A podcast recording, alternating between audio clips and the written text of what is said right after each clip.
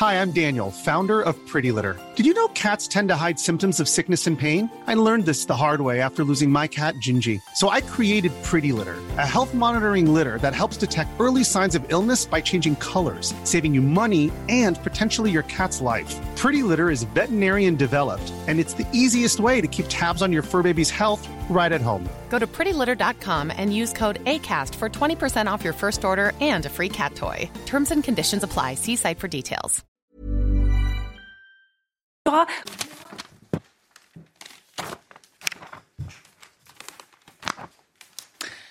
Bienvenue si vous nous rejoignez euh, sur CNews, édition spéciale à la une ce soir. Le Brésil sous haute tension, des violences se déroulent en ce moment même à Brasilia où des partisans de Jair Bolsonaro envahissent le palais présidentiel et la Cour suprême. Ils dénoncent l'arrivée au pouvoir du président de gauche Lula. Euh, le président euh, Lula qui vient de s'exprimer. Nous suivrons la situation sur place tout au long de cette émission avec notamment notre correspondant sur place Stéphane Darmani, euh, nos invités également euh, qui seront en liaison avec nous, mais aussi euh, les nos invités en plateau ce soir avec nous, Judith Vintraud, grand reporter Le Figaro Magazine, Pierre Gentillet, avocat, sera également avec nous, Jean-Michel Fauvergue, l'ancien patron du RAID, est également à nos côtés. On pourra analyser avec lui justement cet assaut. Et puis euh, Nathan Dever, euh, le philosophe également euh, présent autour de ce plateau, ainsi que notre journaliste spécialiste des relations internationales, Harold Iman. Peut-être un premier mot, Harold, sur ces images, les premiers éléments qu'on a, donc des partisans de Jair Bolsonaro qui ont envahi à Brasilia les lieux du pouvoir. Oui, ils ont pris d'assaut, vous voyez les deux coupoles inversées, c'est la place des trois pouvoirs, législatif, euh, exécutif et judiciaire. Et donc ils ont pris euh, la chambre basse, la chambre haute, et ils sont même euh, entrés dans le palais présidentiel, le Planalto. Et ils campaient depuis des semaines tout autour, et ils ont réclamé sans cesse l'intervention euh, de ceux qui estiment être encore le président, c'est-à-dire Jair Bolsonaro, euh, et ils ont campé également, enfin, les partisans de cette même idée, devant les casernes militaires pour pousser les militaires au coup d'État, comme cela s'est fait euh, il y a 50 ans au Brésil, mais jamais de mémoire récente.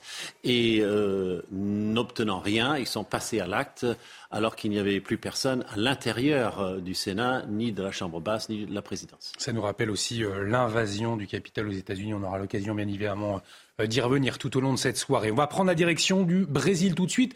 On va retrouver notre correspondant euh, sur place, alors à Sao Paulo, Stéphane Darmani. Euh, bonsoir, hein, merci d'être en liaison avec nous. Vous restez bien évidemment tout au long de la soirée pour nous expliquer les avancées hein, de la situation, nous faire vivre ce qui se passe au Brésil, un, temps très fort de la tension. Racontez-nous le déroulé des événements, quand est-ce que ça a démarré et de quelle manière?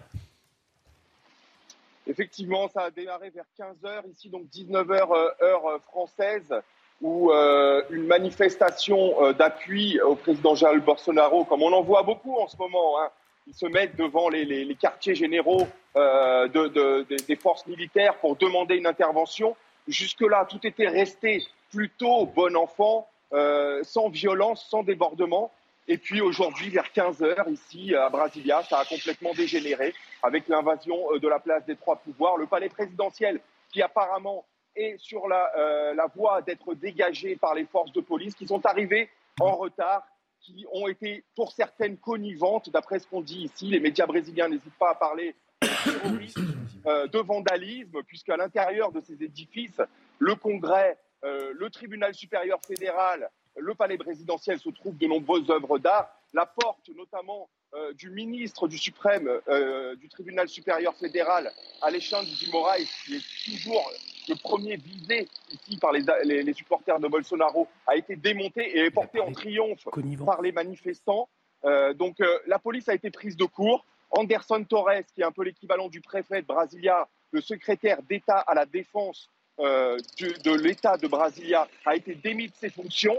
Euh, il se trouve qu'il est en vacances aux États-Unis. Le gouverneur Ibanaïs Rocha l'a déjà démis de ses fonctions. La police est en train d'arriver à retardement sur la place des trois pouvoirs et a apparemment déjà délogé euh, les manifestants du palais présidentiel. Mais il reste encore le Congrès et le tribunal supérieur fédéral. qui s'est exprimé il y a quelques minutes. Hein, d'ailleurs, on, sait déjà, d'ores et déjà, ce qu'on peut retenir de cette prise de parole. Stéphane Darmani, vous avez des éléments ou pas?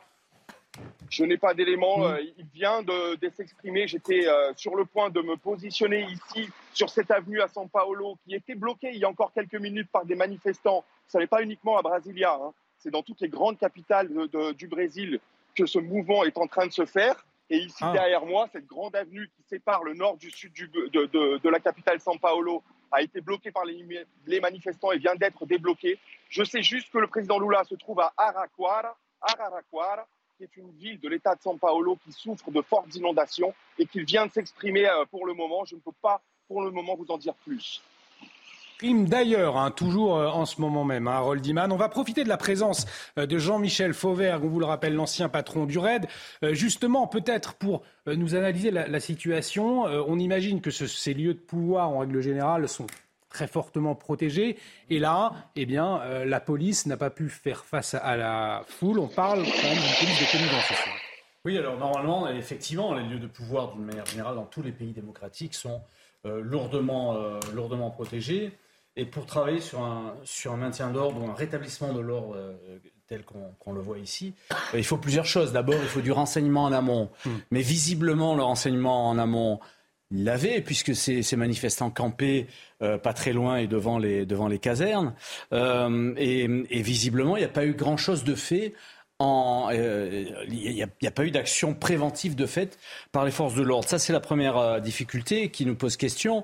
Effectivement, on peut se poser, on, peut se poser la question, savoir s'il n'y a pas des complicités. Hmm. Euh, j'en sais rien, mais c'est très bizarre de ne pas de ne pas réagir, de ne pas anticiper quand on a des renseignements aussi précis et qu'on voit de ses yeux le campement. On voit des gaz lacrymogènes là sur ces sur ces images. Hein, donc la deuxième problématique, moi que que que, que je sens, c'est que on est dans un État fédéral. Alors on ne sait pas trop si ce sont les forces fédérales euh, policières euh, ou de maintien de l'ordre ou les, forces de l'État qui doivent, euh, qui doivent réagir, qui doit réagir, comment on, fait. Là aussi, ça pose un problème de coordination dans le cadre de, de ce maintien d'ordre-là. Et puis, troisième chose, une fois que les locaux sont envahis, que les dégâts sont faits, c'est toujours plus dur euh, de réagir euh, après que, que, préventivement. On a vu euh, des, des actions désordonnées de, la, de, de, de, de forces de maintien d'ordre qui étaient à cheval et qui ont et, et qui ont qui chargeaient de, de, cette manière-là. Euh, ça va mettre du temps pour reprendre les locaux. Alors le, ils ont commencé par le palais présidentiel, bien évidemment, mais qui, selon les informations, n'étaient pas n'étaient pas occupés. Là, le, les, bâtiments du Congrès, du, du, du c'est quoi, c'est le Sénat, la Vous avez le palais présidentiel et la Cour suprême. Et, la Chambre basse aussi, voilà. le Parlement. Qui, sont occupés. Il va falloir, et, ça, ça, sera, ça sera dur et long de les déloger. Parce que dans un maintien d'ordre, ce qu'il ce qui convient de, de, de constater, c'est qu'un maintien d'ordre doit se, doit se faire avec des heures sans doute, mais en évitant le, euh, le plus possible qu'il y ait des blessés graves et des morts. Donc, euh, on va voir comment, comment les choses vont être reprises euh, repris en main euh, tout au long de cette Alors, Harold Iman qui suit pour nous hein, la prise de parole de Lula. Vous nous direz dans un instant ce qu'il en retourne. Avant, Julie Vintraud, vous connaissez, grand reporter Le Figaro, vous connaissez vous un peu, un peu le Brésil. Est-ce que vous êtes surprise ce soir par cette prise des opposants au président Lula? En fait, euh, le résultat de l'élection était extrêmement serré, beaucoup plus serré que ce à quoi on s'attendait. Euh, Bolsonaro euh, a perdu avec 40,9% des voix. 40,1% hmm. des voix, donc 50,9% pour, pour Lula. Il a mis deux jours à prendre la parole. Il a reconnu son échec à demi-mot puisqu'il a dit qu'il avait qu'il autorisait la transition. Euh, au Brésil, c'est comme ça que, que, ça se passe. Contrairement à Donald Trump, mais je suppose qu'on va parler de, euh, de, la comparaison possible entre les deux Effectivement, on y pense ce soir. Il n'a pas appelé, en tout cas publiquement, euh, ses partisans à envahir les lieux de pouvoir brésiliens. la société brésilienne, en règle générale, est violente et, et, et tendue ça ne pouvait pas bien se passer. Harold Liman, quelques éléments peut-être de la prise de parole de, de Lula? Oui, alors difficile d'entendre parce que la sono est assez mauvaise là où il parle et vient d'être interrompu d'ailleurs. Euh, mais euh, voilà, il a dit que c'est du vandalisme, c'est du mot que j'ai attrapé euh, au passage, et puis il a dit que, grosso modo, que la police fédérale militaire n'avait pas réussi à contenir la foule, qu'il ne fallait plus que cela arrive, que jamais plus cela n'arrive au Brésil, qu'il se sent vaguement coupable d'avoir laissé cette chose arriver, et puis il tente de justifier un peu les manquements de la police. Euh, implicitement, il semble laisser porter la responsabilité sur celui qui les commande, qui est encore euh, l'officiel sortant de l'ancienne administration, qui est très très pro-bolsonariste. Euh, et puis il vient de dire là à l'instant que jamais les partisans de gauche n'auraient agi de la sorte. Donc c'est tout à fait incomplet, mais voici les éléments que, nous avons pu glaner jusqu'à cette heure. il y aura beaucoup beaucoup à rajouter. Alors, euh, il y a beaucoup de, réactions en ce moment même, notamment sur les réseaux sociaux en France. On va y revenir euh, euh, tout à l'heure, notamment avec vous, Pierre Gentillet. La gauche a beaucoup réagi. Emmanuel Macron, à l'instant, a, réagi. On, le verra, mais on va retrouver Pascal Drouot, spécialiste d'Amérique latine, qui est en, liaison avec nous. Pascal Drouot, bonsoir. merci d'avoir accepté notre invitation. dans un premier temps, ce qui se passe ce soir au Brésil, est-ce que c'était prévisible? En tout cas, c'était attendu. Euh, il est vrai que l'investiture du président s'est bien déroulée. Euh, le 1er janvier dernier, hein, c'était en début de semaine dernière, c'est dimanche dernier. Euh, peut-être y a-t-il eu un excès de confiance ces derniers jours. Remettons-nous dans le contexte. Hein, dès l'investiture, le président Lula s'est rendu aux obsèques de Pelé. On avait le sentiment d'une succession d'événements, d'événements importants au Brésil avec une résonance internationale et que le président était happé finalement, à la fois dans la transition et dans cette actualité. Et voilà, le retour euh, à la réalité à Brasilia, avec en effet euh, une attaque coordonnée de trois lieux symboliques euh, de pouvoir, la présidence, le palais de Planalto, la, Cour suprême et euh, le Parlement, qui sont investis. Euh, ceci étant, euh, et on le voit sur, vos images, Brasilia, cette capitale nouvelle, construite à partir de 1960 euh, euh, au centre du, Brésil pour marquer justement cette volonté d'une unité d'un Brésil, d'un pays de 8 millions et demi de kilomètres carrés. Ce sont des vastes étendues aujourd'hui dans cette capitale avec des bâtiments euh, très beaux. Hein. Ce sont d'une architecture moderne de Oscar Niemeyer notamment. et ce sont ces lieux qui sont investis. Je note cependant que les sites n'ont pas été hackés. Euh, et que véritablement, euh, euh, le président d'ailleurs vient d'intervenir et, a parlé de, saccage, de vandalisme, pour reprendre les, termes redits par Harold Iman. donc on s'oriente vers une, un remake malheureux, terrible du Capitole actuellement à, à Brasilia effectivement, en tout cas sur ce, plateau, on se posait la question. C'est vrai qu'on a le sentiment que euh, ces euh, bâtiments ont été pris d'assaut assez, facilement. Euh, est-ce qu'on peut imaginer des complicités du côté de la, police, police militaire?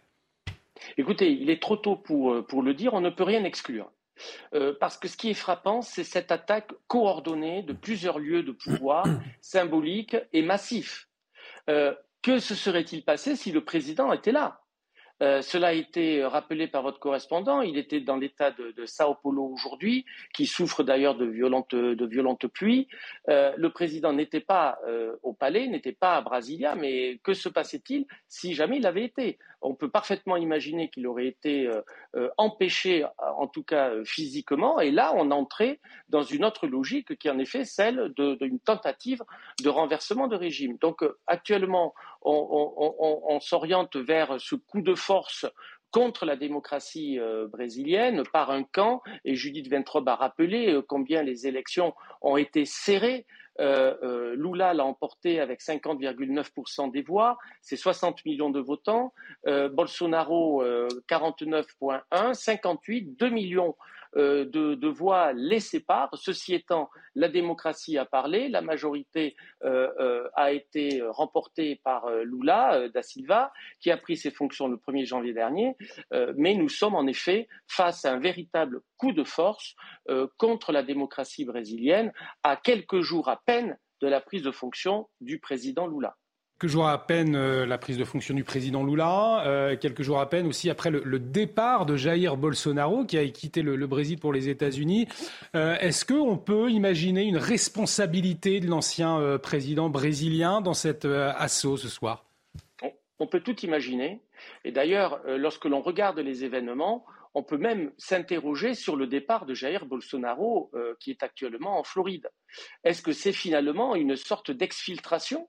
De l'ancien président, qui n'était pas présent à l'investiture, qui n'a donc pas symboliquement remis l'écharpe présidentielle à son successeur et qui n'a d'ailleurs jamais reconnu euh, les résultats, même si il a appelé à euh, euh, un apaisement de ses partisans. Mais au regard de ce qui se passe actuellement à Brasilia, on peut s'interroger sur le fond de ce qui avait été déclaré par Jair Bolsonaro il y a quelques, quelques semaines et par ce départ aux États-Unis.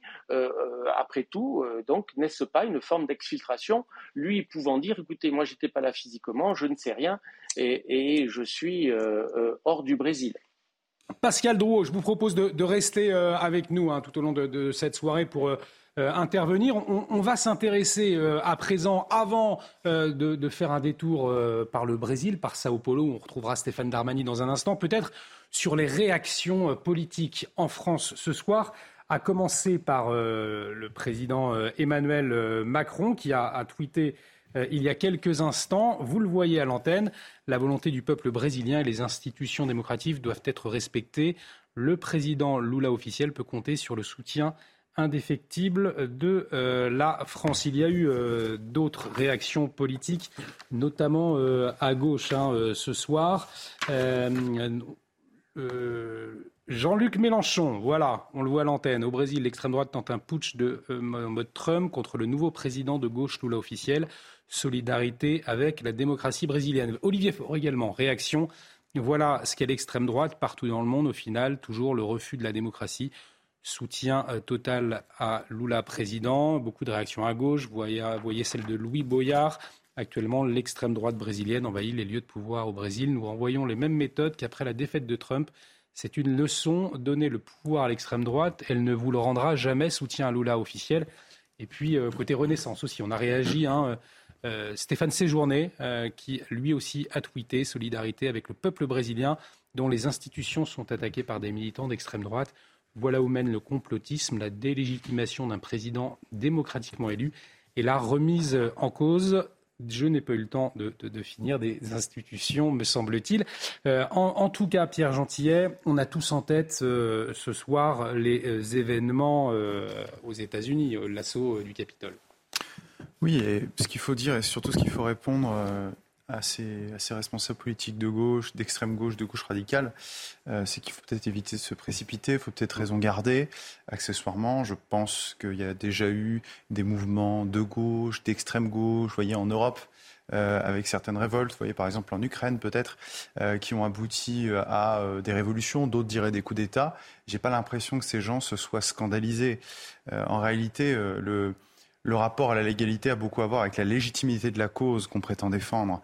Euh, donc ici, moi, si vous voulez, ce deux poids deux mesures des gens de gauche et d'extrême gauche, il faut quand même le relativiser. Il faut leur rappeler aussi que Jair Bolsonaro, euh, alors effectivement, a contesté les résultats de l'élection, mais il a rendu le pouvoir, comme Trump a rendu le pouvoir, comme puisque vous faites le parallèle avec l'affaire du Capitole, je rappelle que Donald Trump a lui-même condamné les manifestants qui avaient pris un temps et dans un registre assez folklorique. Hein. C'est pas des gens qui ont tiré sur, euh, sur, sur, le personnel. Enfin, je veux dire, quand on dit que c'est un coup d'État, calmons-nous, quoi.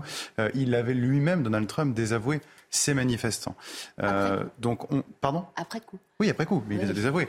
Et d'ailleurs, justement, aujourd'hui, alors là, ça fait deux heures qu'on entend parler de, ou mm. quelques, très peu de temps qu'on entend parler de cette affaire. J'ai regardé, alors, je ne sais pas si c'est le cas, mais il y a un quart d'heure, le président Jair Bolsonaro n'a pour l'instant pas réagi. Il serait effectivement, bien de ce qu'il va dire. Et, effectivement, on va regarder de, très près les réseaux et, de, du, de, Jair Bolsonaro, l'ancien président brésilien, en tout cas Nathan Dever. ça montre hein, cette fracture très forte au Brésil entre les partisans de Jair Bolsonaro et les partisans Lula. Et on le sentait parce que euh, finalement, il y avait des tensions aussi ces derniers jours au Brésil. Bien sûr, mais là, on assiste quand même, me semble-t-il, euh, c'est indéniable, on verra, il y aura une enquête et des détails qui sortiront, mais à ce qui est euh, une tentative de coup d'État ou un coup d'État en, puissance pour l'instant, premièrement. Deuxièmement, il y avait des tensions, vous avez raison, mais le propre de toute démocratie, c'est qu'il y a des oppositions politiques, idéologiques, qui se manifestent par des tensions, qui peuvent parfois être fermes, mais euh, là, ça n'a rien à voir. On avait un président qui était démocratiquement élu, dans le cadre d'un État de droit, avec des élections qui ont été perdues, de peu peut-être, mais qui ont été perdues. En France, en 2012, quand François Hollande a gagné les élections présidentielles en effet, de peu aussi. C'était un peu moins serré qu'au Brésil, mais c'était de peu. Jamais on aurait imaginé, et ça, ne serait jamais advenu en France, que des sarkozystes disent que l'élection était truquée, mm. qu'ils contestent la légalité de cette élection, et encore moins qu'ils fassent un coup d'État sur l'Elysée ou sur l'Assemblée nationale. Ce serait inconcevable. Donc face à ça, à mon avis, par-delà la condamnation, il y a deux analyses qu'on peut essayer d'avoir. La première, vous avez fait la comparaison avec Trump. Je pense que ce qui s'est passé au Capitole et avant le Capitole, c'est-à-dire toute la contestation qui a eu lieu de la part de Trump et de la part des Trumpistes de dire que cette élection n'était pas légale, ça a un retentissement mondial, c'est-à-dire que chez tous les antidémocrates, ça permet de pouvoir contester une élection et deuxièmement, ça permet d'instiller quelque chose, c'est qu'une défaite est vécue comme une humiliation presque au sens viril primaire euh, du terme, euh, qui est insoutenable physiquement et qui fait que tous les gens qui étaient déjà n'avaient pas forcément un ethos très démocratique ont senti là euh, quelque chose d'impossible de rendre le pouvoir normalement. Et deuxièmement, et à mon avis c'est le principal, vous savez Anna Arendt dans Vérité et politique, elle dit qu'un État fonctionne bien à partir du moment où, autour d'une table, on a tous nos différences idéologiques, nos différences de valeurs, nos différences de principes, mais on peut s'entendre sur des vérités de fait. Ça veut mhm. dire qu'on a le sentiment d'habiter dans le même monde, on dialogue. Et c'est la raison pour laquelle, là, ce soir, on débat et on n'est pas en train de se frapper ou de s'agresser. Eh bien, ce qu'on est en train de voir au Brésil, ce qu'on a pu voir en Amérique, au Capitole, c'est non seulement des tentatives de coup d'État, des remises en cause de la démocratie, mais c'est surtout, enfin, c'est aussi la dissolution de la notion de monde commun. Ça veut dire que vous avez ici des peuples dans des pays qui vivent dans des réalités parallèles où ils ne peuvent pas s'entendre sur les faits qui sont établis. Et donc, ce n'est pas seulement qu'ils ont des désaccords idéologiques, c'est qu'ils sont même incapables de pouvoir dialoguer sur des faits. Et ça, à mon avis, cette violence-là, au, sens métaphysique du terme, c'est-à-dire la dissolution du fait d'appartenir à une réalité euh, objective, euh, est la cause profonde de ces violences qu'on est en train d'observer violence politique. Pierre Gentillet, vous réagissez, ensuite on, ira retrouver Stéphane Darmani hein, au Brésil. Très rapidement ce que disait Nathan, c'est vrai que je crois que ça a été rappelé euh, à l'instant, mais le Brésil est une société fracturée, mais c'est surtout une société, enfin, je pense fracturée parce que multiculturelle, multiculturelle, on peut dire aussi multiethnique, euh, et, et, en réalité depuis des dizaines d'années, alors euh, on nous avance le football comme l'élément qui rassemble, mais, mais en réalité, ça ne, si vous voulez, ça fait pas un film devant la réalité de la violence de cette société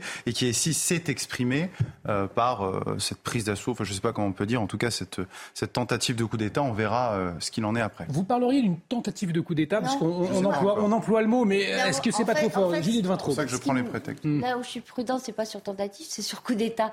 Un hmm. coup d'État, ça veut dire que quelqu'un veut le pouvoir et fomente une rébellion pour remplacer le pouvoir parce qu'à ce stade, nous ne savons pas s'il y a des liens entre le manifestant, entre les manifestants et Jair Bolsonaro. A tout à fait. ce qui se passe tout en à fait, tout à fait. On va retrouver Stéphane Darmani euh, tout de suite sur place. Alors pas à Brasilia, mais à Sao Paulo. Sao Paulo également touché par, par des manifestations hein, aujourd'hui, Stéphane Darmani.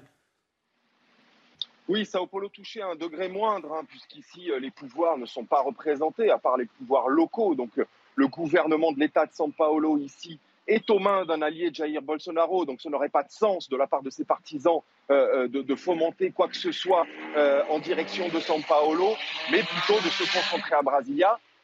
on le savait, il y avait 40 bus qui prenaient la direction depuis hier de Brasilia.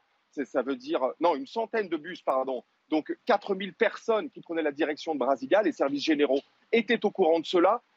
C'est pour cela qu'on évoque ici une connivence, une complicité au sein du pouvoir et notamment du pouvoir local de l'État de Brasilia. C'est pour ça que le secrétaire d'État à la Défense, équivalent du préfet, a déjà été euh, démis de ses fonctions. Et c'est pour ça que Lula, qui vient de s'exprimer et qui a émis un décret euh, demandant une intervention des forces militaires fédérales pour mettre fin à cette, euh, tentative de coup d'État. Hein. Ici, on n'hésite pas dans les médias à parler de tentative de coup d'État, même s'il n'est pas symbolisé par une personne physique, politicien ou militaire, mais qu'il vient de la part du peuple. On n'hésite pas à parler de tentative de coup, d'État, de parler de terroristes en parlant de ces gens qui se sont introduits dans les palais des différents, des trois pouvoirs de l'État à Brasilia. Et donc, c'est fait. Maintenant, il y a un décret l'armée euh, est déjà en train d'intervenir. Elle a déjà libéré le palais présidentiel. Apparemment, pour le tribunal supérieur fédéral et pour le Sénat, ce serait en cours, ce serait déjà pratiquement fait euh, à Brasilia. Mais effectivement, comme vous le disiez, le pays est polarisé entre deux camps euh, qui se regardent en chien de faïence, qui ne dialoguent pas. Et ça ne date pas d'aujourd'hui, ça ne date pas de l'élection de novembre dernier. Cela date déjà du deuxième mandat de Dilma Rousseff. Euh, d'avoir ce pays complètement polarisé et qui vient aujourd'hui de passer à une étape supérieure auquel ici au Brésil on ne s'attendait pas. Euh, le président Lula a pris la, parole euh, il y a quelques instants. Ils seront tous punis, hein, a-t-il déclaré. Qu'est-ce qu'on peut retenir également de cette prise de parole ce soir, Stéphane Darmani On peut en retenir que Lula estime que non seulement il faut punir les manifestants qui pourront être identifiés pour actes de, de, rébellion et de vandalisme, mais aussi, et je pense que c'est là le plus important, euh, il sous-entend ses complicités au sein même du pouvoir. Et là, les punitions seront plus importantes. Bien sûr, le préfet, l'équivalent du préfet ici, a déjà été démis de ses fonctions, mais les responsabilités sont beaucoup plus larges. On a vu des policiers laisser passer, ouvrir la voie à ces cordons, prendre des selfies avec les manifestants, alors qu'ils étaient là pour garantir la sécurité euh, de, ces espaces publics. Euh, donc c'est sur cette punition-là que Lula souhaite être ferme vis-à-vis de ces complicités qui ont eu lieu, qui savaient déjà que euh, des milliers de bolsonaristes se rendaient sur les lieux de la place des trois pouvoirs et de savoir aussi qui est derrière tout cela, qui a financé tout cela. Parce qu'évidemment, ces gens n'ont pas payé un ticket de bus pour aller là-bas, n'ont pas trouvé des bus à disposition pour faire un voyage à Brasilia. Tout cela a été coordonné et a été financé. Merci Stéphane Darmani. On vous retrouve tout à l'heure. Euh, on fera un point régulièrement euh, avec vous hein, ce soir sur, euh, sur CNews. On a été effectivement interpellé, hein, Jean-Michel Fauvergue, par des complicités a priori réelles, puisque effectivement, on ne laisse pas des milliers de personnes prendre le bus, les services de renseignement. À un moment, ça doit mettre la puce à l'oreille. Hein. Oui, visiblement, euh, le, votre reporter sur place le disait, euh, il y a eu une complicité euh, effective de certains, de certains policiers. Il faut maintenant déterminer de quelle manière cette complicité a eu lieu. Ils les ont laissés passer. ils les ont laissés passer. Et ce que je, ce que j'observe, c'est que c'est l'armée qui est envoyée pour, pour mmh. travailler sur ce maintien d'ordre. C'est jamais bon parce que c'est pas son rôle d'une manière générale. et, hum, et, mais c'est quand même l'échec de des forces de, sécurité intérieure. Et là, de ce point de vue-là, le, pouvoir en place euh, actuel a, du travail à faire pour pour refonder une, une, police, euh, une police démocratique, une police qui se plie aux exigences démocratiques, comme elle le fait chez nous, même si quelquefois elle est euh, accusée de, certaines choses. Mais le, le, le, défendre un pouvoir, on ne peut pas défendre un pouvoir sans avoir une police, une gendarmerie, des forces de sécurité intérieure qui sont démocratiques et qui, euh, et qui obéissent euh, à, ce pouvoir-là, quel qu'il soit, issu des urnes. On va revenir sur la prise de parole de Lula dans un instant. On aura les, extraits forts hein, de, cette intervention. Harold, peut-être euh, ce qui interpelle effectivement ce soir, c'est ces complicités éventuelles, puisque ça ne s'est pas fait tout seul. Il doit bien y avoir une, une tête pensante derrière tout cela. Oui, mais euh, on a cette tentation, effectivement. Mais euh, Bolsonaro, avant de s'exiler à Miami, euh, en Floride, il avait laissé un message il avait dit à ses supporters, euh, voilà, la démocratie a parlé, euh, est-ce qu'on est une démocratie, oui ou non? Donc, euh, ne faites aucun acte, ne commettez aucun acte illégal. Donc, il est parti avec cette déclaration, et ensuite, il s'est tenu quoi Entièrement, même jusqu'à présent? Donc ça laisse le mystère total. Est-ce que c'était absolument sincère ou est-ce qu'il y avait une manœuvre? Bon, admettons que c'est sincère. ce qui, comment ça Lula l'accuse, et d'autres aussi, d'avoir fomenté un climat d'intolérance envers euh, le nouveau gouvernement et en voici le résultat. Euh, ensuite, euh, dernier petit mot, au, Brésil, la guerre des polices est très commune. Il, y a foultitude de, de polices, il y a de la police fédérale, il y a la police d'État, il y a la police du district de, de Brasilia. Bon, donc qu'il y ait eu quelques éléments militaires comme ceux qu'on voit sur les images qui sont rentrés avec les euh, manifestants, ça semble s'établir peu à peu, mais ils étaient très très très peu nombreux.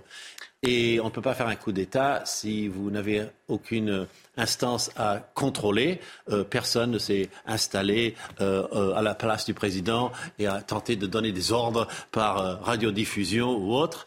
Donc il y a un côté, bon, disons, un petit peu, un peu farcesque à tout ceci. Ce n'est pas une farce en tant que telle, mais, le, côté improvisé est tellement puissant que c'est autre chose que le 6 janvier, au cours duquel on a essayé vraiment d'interrompre une séance euh, sacro-sainte de la solennelle du Congrès américain. Là, on n'a rien interrompu du tout. La salle était vide. On va retrouver Pascal Drouot, spécialiste d'Amérique euh, latine. On entendait Harold Niemann euh, nous dire que c'était finalement assez improvisé cette tentative de, coup d'État, puisque sur place au Brésil, c'est le terme qu'ils emploient hein, sur place. Est-ce qu'effectivement il y a un côté un peu farcesque, pour reprendre les mots d'Harold Iman En tout cas, ce qui est certain, c'est cette, cette attaque coordonnée sur trois lieux de, pouvoir à Brasilia. Euh, il est trop tôt pour le dire. Euh, nous verrons bien euh, dans les prochaines heures et puis quand l'ordre sera rétabli, puisque le président Lula a, parlé, il a été clair, il a donné des instructions extrêmement précises. Donc, on ne peut que espérer que dans l'immédiat, l'ordre soit rétabli. Il y aura donc des enquêtes qui seront menées et nous verrons en effet s'il y a une organisation ou pas, ou cet aspect justement rappelé par Harold Iman qui aurait alimenté cet événement. Ce qui est certain, c'est que si l'on regarde sous un angle de coordination, d'organisation, on peut tout considérer à commencer par le départ de l'ancien président Bolsonaro aux États-Unis. Est-ce qu'il s'agit d'une exfiltration euh, ou euh, d'un départ euh, préparé de l'ancien président. Tout, sera imaginable. Il est trop tôt pour parler. Actuellement, la priorité, c'est de reprendre le contrôle de ces sites symboliques, physiques de pouvoir.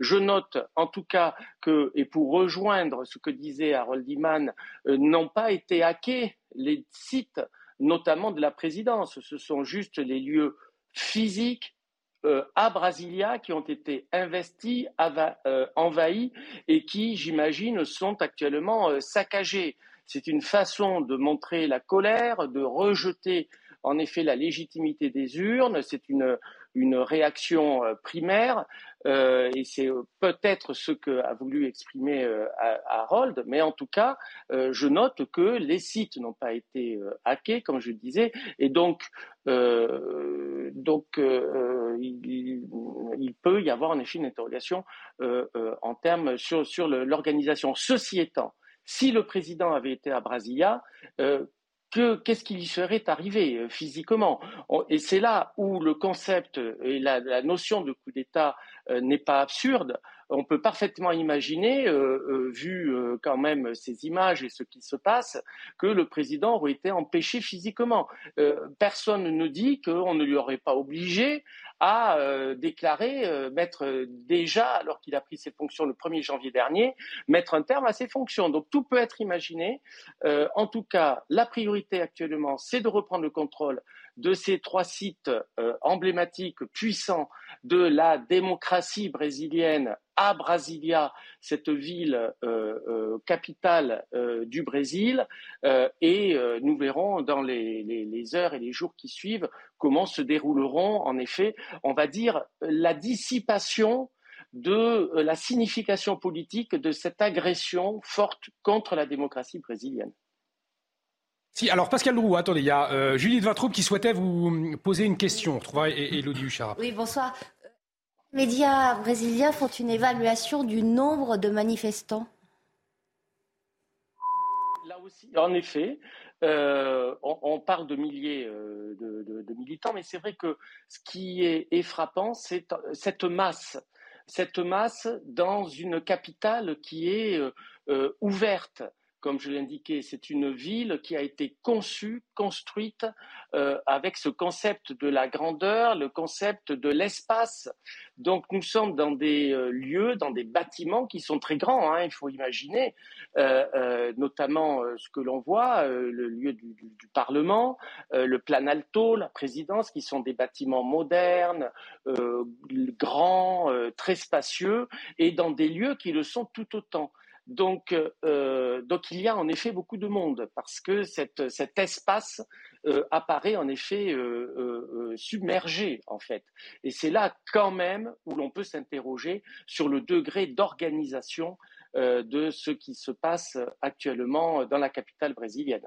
Si Pascal Drouot, vous restez euh, avec nous. On vit en ce moment en direct sur CNews donc euh, euh, cet assaut de centaines de partisans de l'ex-brésilien Jair Bolsonaro. Ils ont envahi les principaux lieux de pouvoir à Brasilia. Bienvenue si vous nous rejoignez sur CNews. Il est un peu plus de 22h30. Harold Iman, peut-être un premier point sur les faits ce soir au Brésil. Oui, il y a quelques heures, donc plusieurs centaines, mais au vu des images sans doute plus de 1000 euh, personnes euh, ont forcé euh, les petites présences policières qui étaient devant ces immeubles qui étaient vides. Il s'agit des trois pouvoirs, sur la place des trois pouvoirs, qui sont la Cour suprême, le Congrès avec ses deux chambres et la présidence. Et ils sont entrés dans les trois. accompagnés de quelques soldats, hein, vraiment peut-être une douzaine. Et là, ils ont commis des actes de vandalisme, ils ont pas mal pillé euh, tout ce qu'ils pouvaient, dont euh, par exemple les cadeaux diplomatiques qui avaient été mm. faits au président ont été euh, en, grande, en, grande partie pillés. en, voilà, en réclamant la destitution de, du président Lula. Et donc la police a évidemment été submergée complètement, ce qui n'a pas été le cas à Washington le 6 janvier. Il n'y a, a, même pas réduit où la police s'est maintenu, cette police fédérale du district fédéral de Brasilia. Et donc, euh, euh, Lula a pris la parole depuis euh, l'endroit où il était, à quelques centaines de kilomètres, pour dénoncer absolument les vandales fascistes qui ont commis ce qui ne devait pas jamais arriver, n'était jamais arrivé, et il a ordonné l'intervention euh, des forces fédérales et euh, il a promis de punir tous ceux qui avaient enfreint la loi. Et on en est là maintenant avec les euh, manifestants qui sont encore présents dans ces lieux du pouvoir qui étaient vides. Donc ils n'ont pris aucun otage connu jusqu'à présent et des réactions. Hein. Ce soir, beaucoup de réactions à, l'international, notamment en France, beaucoup euh, à gauche. Vous êtes avec nous, Elodie Huchard, euh, sur ces réactions justement. Qu'est-ce qu'il faut euh, retenir à cette heure? Eh bien d'abord, euh, les réactions euh, officielles, à commencer par celle du chef de l'État, Emmanuel Macron, qui s'est exprimé sur les réseaux sociaux pour dire ceci. La volonté du peuple brésilien et les institutions démocratiques doivent être respectées. Le président Lula peut compter sur le soutien indéfectible de la France. Même son de cloche, évidemment, du côté du Quai d'Orsay, qui condamne fermement, dans les termes les plus fermes, les violences en cours dont vous venez de parler. Ces attaques contre le Congrès, la présidence de la République et la Cour suprême constituent une mise en cause inacceptable du résultat d'une élection démocratique remportée sans ambiguïté le 30 octobre dernier par Lula, a réagi euh, le ministère. Et puis, autre son de cloche du côté euh, de Jean-Luc Mélenchon. Au Brésil, l'extrême droite tente un putsch en mode Trump contre le nouveau président de gauche Lula. Solidarité avec la démocratie brésilienne, dit l'ancien patron de la France insoumise. Merci beaucoup, Elodie euh, Huchard, pour toutes ces précisions. Et Pierre Gentil, on peut noter, vous le soulignez tout à l'heure, pas de réaction de Jair Bolsonaro pour le oui. Oui, effectivement, c'est assez surprenant. Alors, euh, ça fait euh, quelques heures, euh, mais on serait effectivement intéressé de savoir ce que Jair Bolsonaro en pense. Je, regarde ces images et alors je ne sais pas si on peut repasser les images avant, mais alors j'aimerais bien une explication pour savoir. Alors exactement. ce qui s'est passé. C'est-à-dire que j'ai vu des militaires qui étaient applaudis par la foule. alors je ne sais pas si on peut. Si on alors on, va demander effectivement. c'est assez surprenant. À, la régie de remettre ces images qu'on va peut-être pouvoir commenter. J'ai avant sur la question de la, du rôle des forces de sécurité euh, qui apparemment ont été euh, pas toujours très très actives. Lors des, des, des, moments où les manifestants sont entrés. Ce, ce, genre d'image de, de, En tout cas, je crois avoir vu effectivement des, des personnes armées qui étaient applaudies par les manifestants. Je ne sais pas si on peut les voir, mais c'est effectivement c'est très surprenant. Il y en a quelques-uns qui sont Alors, avec eux, effectivement. Et ce sont des militaires, et ce sont des militaires Oui, oui. brésiliens. Mais le gros de l'armée n'a pas bougé. Hein. Qui sont applaudis par des manifestants. c'est ça Re- re- Regardez, euh, Jean-Michel Fauvergue, on a quand même là l'utilisation de gaz lacrymogène. Oui, ouais. Oui. Alors on a surtout, on a surtout un, euh, des, des, des policiers qui sont en, en nombre euh, euh, insuffisant et effectivement qui font état de leur de leurs bombes lacrymogènes, qui ne sont pas euh, en tenue de maintien de l'ordre. Donc y est- et rien n'est préparé, il n'y a pas de plan. Pourtant. Euh, les 40 bus euh, étaient bien étaient bien réels, donc euh, ils sont livrés à eux-mêmes ces, ces pauvres policiers. Quant aux militaires, euh, moi je ne sais, bon, les voilà. Moi je ne sais pas si euh, ils sont armés comme des militaires d'ailleurs. Je ne sais pas s'ils sont avec la foule ou s'ils oui. sont envoyés pour reprendre euh, pour reprendre une Alors position. pourquoi est-ce qu'ils et- seraient applaudis par des manifestants C'est Bah, ça parce qui que je sais pas, mais peut-être parce que les manifestants euh, voulaient que les militaires euh, les rejoignent. Harold Iman a une, une clé de lecture. Bah, Oui, euh, si on se rappelle le 6 janvier à Washington, euh, beaucoup de manifestants ont dit la police avec nous, la police avec nous. Donc euh, dès qu'un policier euh, ne prenait pas une, une attitude hostile, on l'applaudissait. Donc ce genre de choses arrive dans des espèces de confusion. On ne sait pas qui veut quoi et ni à quel instant. On va retrouver Stéphane Darmani. On va peut-être pouvoir lui, poser euh, la question également sur place. Euh, Stéphane euh, Darmani, alors vous n'êtes pas à Brasilia, mais à Sao Paulo. On le rappelle, là encore, il y a eu des, des mouvements de manifestation cet après-midi, même s'il n'y a pas de, lieu de pouvoir. L'armée réquisitionnée, on s'interrogeait de voir des manifestants applaudir des militaires à Brasilia. Peut-être que vous pouvez nous, nous éclairer sur ces images. Absolument. Pour les, partisans de Jair Bol- Bolsonaro, les militaires sont leurs alliés. Euh, ils, campent devant les casernes militaires depuis la défaite aux élections de Jair Bolsonaro en demandant leur intervention. Au début, ils ont appelé ça une intervention fédérale pour pas utiliser le mot militaire, qui se rapprocherait trop du coup d'État. Mais ensuite, ils n'ont pas hésité à le dire, qu'ils voulaient une intervention militaire. Et quand euh, récemment, depuis deux jours seulement, on assiste au premier déménagement de ces euh, manifestants hein, qui, se sont installés avec des tentes, euh, ils sont là présents 24 heures sur 24 devant les casernes, à demander l'intervention des militaires, à, à parfois s'agenouiller et à prier devant eux. Donc pour eux, ce sont leurs alliés. Et quand ils les voient arriver, leur premier réflexe, c'est de se dire, ils sont avec nous, ils vont nous aider. Euh, parce qu'il faut savoir qu'on on a affaire à, des extrêmes. Hein, euh, Bolsonaro a obtenu 49,5% des voix aux élections. Ce ne sont pas 49,5% des Brésiliens qui soutiennent euh, ce genre euh, d'invasion qu'on a pu avoir aujourd'hui. C'est une partie très très limitée des sympathisants de Bolsonaro. Ce sont des extrémistes. Hein, Lula, tout à l'heure, dans son discours, les a traités de fascistes. Euh, il a parlé de climat de barbarie.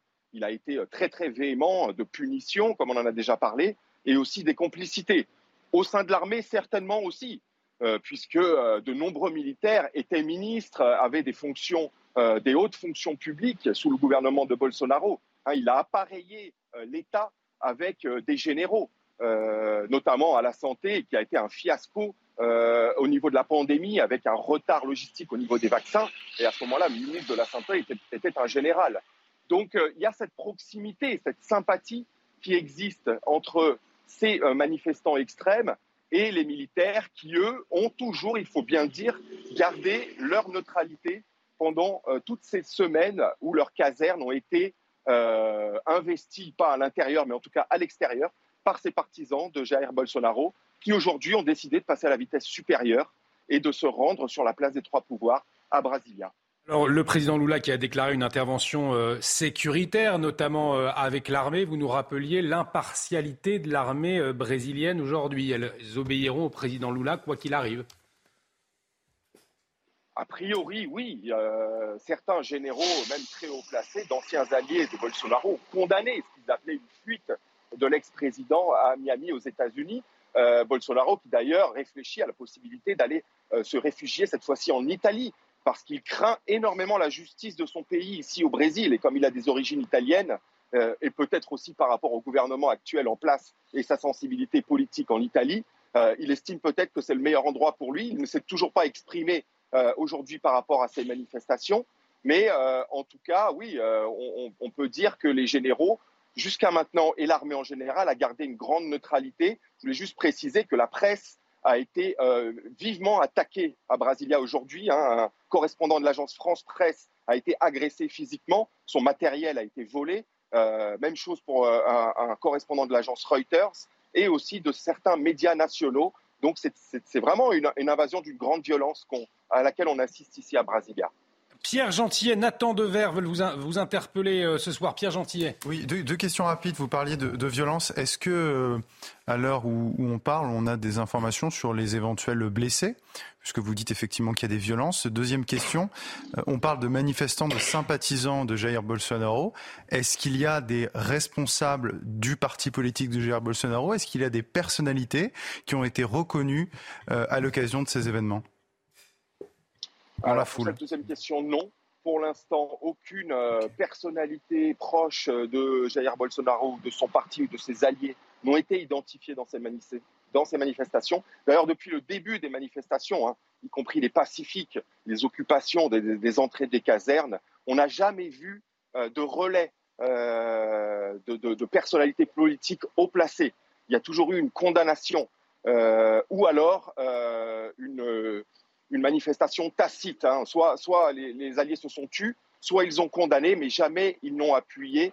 Les rares personnes qui se sont déplacées aux côtés de manifestants ont été vivement critiquées. Donc ça, on ne l'a pas vu.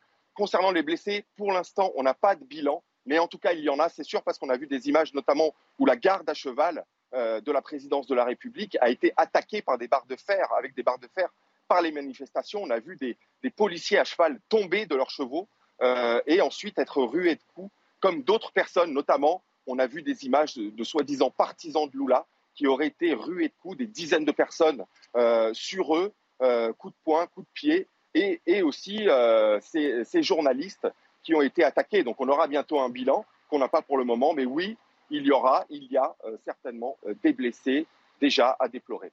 Attends de verre, Stéphane Darmani. Oui, la première question, c'était proche de celle de mm. Pierre, c'était de savoir s'il y avait des morts, mais j'imagine qu'on ne sait pas encore. La deuxième, c'est qu'il y a quelque chose que, que, je ne comprends pas très bien. C'est donc apparemment, ces, ces manifestations étaient prévues euh, depuis un certain temps parce que les gens étaient venus en bus, etc. Est-ce que vous savez si le déplacement de Lula aujourd'hui était prévu de longue date ou s'il a été fait à la dernière minute?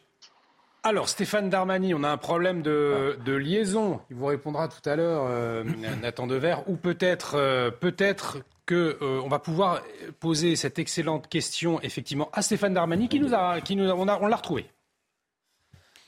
Euh, le déplacement de Lula n'était pas tellement prévu dans le sens où il est dû à des inondations. Euh, donc ça doit être certainement un, déplacement de dernière minute. Mais ce qui est certain, c'est que déjà, on parle ici de failles et de failles graves au niveau de la sécurité du palais présidentiel notamment de la place des trois pouvoirs. Ici, dans les médias, on se demande comment il a pu être aussi facile pour les manifestants euh, d'arriver aussi facilement aux portes du Sénat, euh, du Parlement, euh, du tribunal supérieur fédéral et du palais présidentiel. Aussi parce qu'il faut 1h40 de marche entre le moment, l'endroit où a commencé cette manifestation et la place des trois pouvoirs. Donc même si les forces de police n'étaient pas en nombre suffisant au moment du début de la manifestation, elles ont eu 1h40 quand même pour se remobiliser et pour former un cordon de sécurité autour de la place des trois pouvoirs, ce qui n'a pas été fait. Donc ici, on pointe déjà du doigt des responsabilités graves, des failles graves au niveau de la défense et de la sécurité ici euh, des, du palais présidentiel et de la place des trois pouvoirs. Armani, je vous propose, ce que je vous propose, on se retrouve euh, à 23h. On fera euh, un point complet hein, sur, sur la situation euh, avec vous. On va entendre le président Lula, je vous le disais, qui s'était exprimé il y a maintenant un peu moins d'une heure. et donc qui a condamné hein, cette invasion de vandales fascistes. On va l'écouter. Toutes ces personnes vont payer et le gouvernement fédéral aussi si on apprend que quelqu'un les a laissés faire. Tout le monde sait que des discours de l'ancien président de la République ont provoqué ces émeutes. Donc Jair Bolsonaro, qui est ah clairement, euh, Pierre Gentillet, mis en cause ce soir par le président Lula. Oui, bah, excusez-moi encore une fois. Je, alors je relis ça aussi à ce qu'a dit votre correspondance, c'est-à-dire que pour l'instant, enfin, ça m'a l'air assez euh, précipité parce qu'effectivement, pour l'instant, aucun responsable de, Jair Bolsonaro. Aucun responsable politique ne s'est exprimé en faveur de ces manifestations. Jair Bolsonaro n'a pour l'instant pas réagi. On peut le déplorer aussi, évidemment, euh, du reste. Euh, et tout de suite, effectivement, Lula attaque euh, Jair Bolsonaro. Je, encore une fois, je ne veux pas me substituer aux autorités brésiliennes, évidemment, mais ce serait bien de voir d'abord si vraiment on peut établir un lien entre l'action de ces manifestants et Jair Bolsonaro. À ce stade, nous n'avons pas d'informations. En tout cas, Julie trouve est-ce que ça va être compliqué maintenant pour Jair Bolsonaro On le disait qu'il est euh, en Floride hein, euh, en ce moment, de revenir au Brésil. en tout cas, dans les prochains jours, prochaines semaines, ça paraît très compliqué. oui, moi je vois pas du tout comment il peut revenir. Euh, j'ai un peu de mal à croire euh, à l'hypothèse d'un coup d'État hmm. qui l'aurait euh, fomenté ou, ou inspiré. Tout ça n'a rien de professionnel. Ça doit être coordonné hmm. et apparemment être prévu depuis plusieurs jours, puisqu'il a fallu affréter l'écart, payer l'écart, euh, et, amener les, manifestants sur place, ça fait quand même pas euh, follement organisé. Et d'ailleurs, je renote que dans euh, ces quelques mots que, vous nous avez passés, le président Lula parle de la création d'un climat. Il ne parle pas d'une responsabilité directe. Mmh. On est déjà dans deux registres mmh. différents. Pareil euh, pour, euh, pour ce qui concerne euh, les dysfonctionnements des forces de l'ordre. Est-ce que c'est de l'incompétence? Il faut jamais exclure l'incompétence dans aucune situation ou de la complicité. C'est absolument pas. On va demander à un professionnel avant de vous entendre, Pierre Gentillet, Nathan Devers. Incompétence ou complicité? Avec les éléments que vous avez, avec les images qu'on peut voir pour le moment. Moi, moi l'incompétence à ce niveau, avec tous les éléments que l'on a depuis le début de cette émission, avec les 40 bus qui étaient là depuis pas mal de temps, euh, le renseignement auparavant, etc. Ne pas avoir mis euh, des effectifs de, de maintien d'ordre en, en, en, prévisionnel, sur euh, ne pas avoir défendu les établissements, etc. Euh, alors, moi, je veux bien que ce soit de l'incompétence, mais alors c'est de la compétence high level, high level quoi. Hein. Non, je, ça s'est vu. Oui, oui, c'est donc je non, je, je je, je, pense que bah, ça n'a pas, réagi comme ça devait, parce qu'à un certain moment, il y a eu peut-être sans doute. Alors il ne faut, pas, faut pas exclure non plus ce qu'on disait en début d'émission, c'est-à-dire qu'on est dans un État fédéral avec des polices fédérales, des polices locales, euh, des polices euh, euh, de district, etc. Et, euh, et peut-être qu'on a, euh, c'est pas très, très bien coordonné, on ne sait pas qui fait quoi, mais je, me pose beaucoup de questions quand même. Hein. Euh, c'est pas des questions de compétences. Pierre Gentillet. Moi, je, moi, je voudrais, m'interroger, et encore une fois, pour ça, à ce stade, on ne peut faire que, des, que prononcer des interrogations, mais sur le caractère euh, euh, non professionnel justement de ce, de, cette, de ce coup de force, on peut l'appeler pour l'instant comme ça, de ce coup de force de manifestants, parce que pour l'instant sur les images qu'on voit, moi j'ai pas vu de, et pas entendu de gens qui soient venus avec, vous voyez par exemple, euh, des armes à feu. Hein. Mm. Alors, pourtant des armes à feu au Brésil il y en a. Euh, on nous a parlé de barres de fer, c'est vrai. On a vu des manifestants qui chargent, on voit pas des manifestants euh, armés lourdement. J'ai pas vu de, de milices armées. Donc je, je n'ai pas, enfin à ce stade, ça ne donne pas l'impression de quelque chose de professionnel, quelque chose qui soit très coordonné. Euh, c'est pour ça que ça fait beaucoup penser au Capitole. Sauf, hein. sauf qu'il y, a, sauf qu'il y a une quarantaine de bus quand même. Sauf qu'il y a une quarantaine de bus qui a ramassé les gens, qui, qui, a transporte, qui ont transporté les manifestants sur oui, place, mais ont-ils l'intention c'est la question. C'est une vraiment l'intention? Est-ce que leur intention c'est d'attirer l'attention, pardon, ou est-ce que c'est un coup un coup d'État? De vraiment renverser, ah, renverser le, le, président Lula Moi, je suis pas sûr du coup d'État, mais ah, euh, il y, a quand même quelque chose. Nathan Devers. La, la, phrase de Lula, c'était de dire que les discours de Bolsonaro étaient responsables depuis longtemps. Hmm. En effet, euh, le, la carrière politique de Bolsonaro est quand même fondée sur la valorisation de la violence, de la violence physique. On pourrait faire une énumération, se prendrait des heures de toutes les insultes qu'il a pu prononcer, et les insultes et même les menaces physiques qu'il a pu prononcer au cours de sa carrière. Là, juste une en tête que j'ai, je me souviens qu'une fois, il avait dit à, je crois, une députée ou une journaliste, il avait dit qu'elle ne méritait même pas qu'il la viole. Il avait fait des menaces hmm. en permanence face aux journalistes dont il n'était pas content. Il disait que les médias étaient, euh, je ne veux pas dire les mots parce que c'est d'une vulgarité inouïe. Il a répandu, et notamment sur ces derniers mois où il sentait quand même qu'il allait avoir une élection qui était très difficile pour lui il a répandu un climat quand même de terreur dans le pays euh, qu'est le Brésil, c'est-à-dire notamment en insinuant que euh, tous les médias étaient des menteurs, que les, élections allaient être truquées, par avance, etc. Et il l'a fait encore plus que Trump. C'est-à-dire Trump, il y avait beaucoup d'insultes, mais il y avait moins de valorisation de la violence physique. Donc à ce titre, il a une responsabilité au moins indirecte. L'enquête dira si c'est une responsabilité directe, mais au moins indirecte, sachant que si on compare par exemple juste avec Lula, Lula, vous ne trouverez pas chez lui de valorisation de la violence, de la violence contre les médias, de la violence contre les institutions. Vous ne trouvez pas cela chez lui. Donc à partir de là, quand des militants de Bolsonaro font cet acte-là, même si, imaginons que dans 10 minutes, Bolsonaro fasse un tweet pour le condamner, il sera quand même responsable. Ce qui ne serait pas le cas si c'était un homme politique pacifiste et démocrate. C'est un, sans précédent, euh, Harold Iman, dans l'histoire du, du Brésil, ce qu'on qu'on vit ce soir? Si vous dites l'histoire, on peut remonter aux années 60. Hein. Il, y a, il y a eu. Oui. Il y, a, eu le renversement du gouvernement constitutionnel, légal, par euh, plusieurs généraux avec leurs troupes. Ils, ont juste débarqué et occupé les places du pouvoir sans coup férir, parce qu'eux, ils s'étaient bien commandés, ils sont arrivés en force, sont descendus des camions et c'était fini. Et puis, hein. Oui, c'était l'armée et ils se sont maintenus jusqu'au milieu des années 80. Je crois que ça a décroché à 86 euh, avec l'élection de Collor de Mello euh, qui a ranimé la, euh, démocratie. Mais en fait, ils sont allés vers la démocratie par décision de la dictature de la junte militaire. Donc c'était un peu une dictature comparativement soft si on le met en rapport avec l'Uruguay, l'Argentine, le Chili. Donc voilà, ça c'est l'histoire euh, de l'Amérique latine, euh, c'est le continent golpiste par excellence. Maintenant, eux, c'était très tranquille depuis 86, euh, mais voilà, un, début de, je dirais, d'évocation de cette époque-là, mais sans du tout, du tout l'envergure de 1964. En tout cas, des réactions euh, à l'international, euh, un peu partout euh, dans le monde. Emmanuel Macron, en tête, a, réagi ce soir. On va peut-être pouvoir revoir son tweet. La volonté du peuple brésilien et les institutions démocratiques doivent être respectées. Le président Lula peut compter sur le soutien indéfectible de la France. Autre réaction, à gauche notamment, surtout celle de Jean-Luc Mélenchon. Hein. Au Brésil, l'extrême droite tente un putsch en mode Trump contre le nouveau président de la gauche Lula, solidarité avec la démocratie brésilienne, euh, toujours euh, à gauche. Réaction cette fois d'Olivier Faure. Voilà ce que l'extrême droite partout dans le monde, au final, toujours le refus de la démocratie, soutien total à Lula président.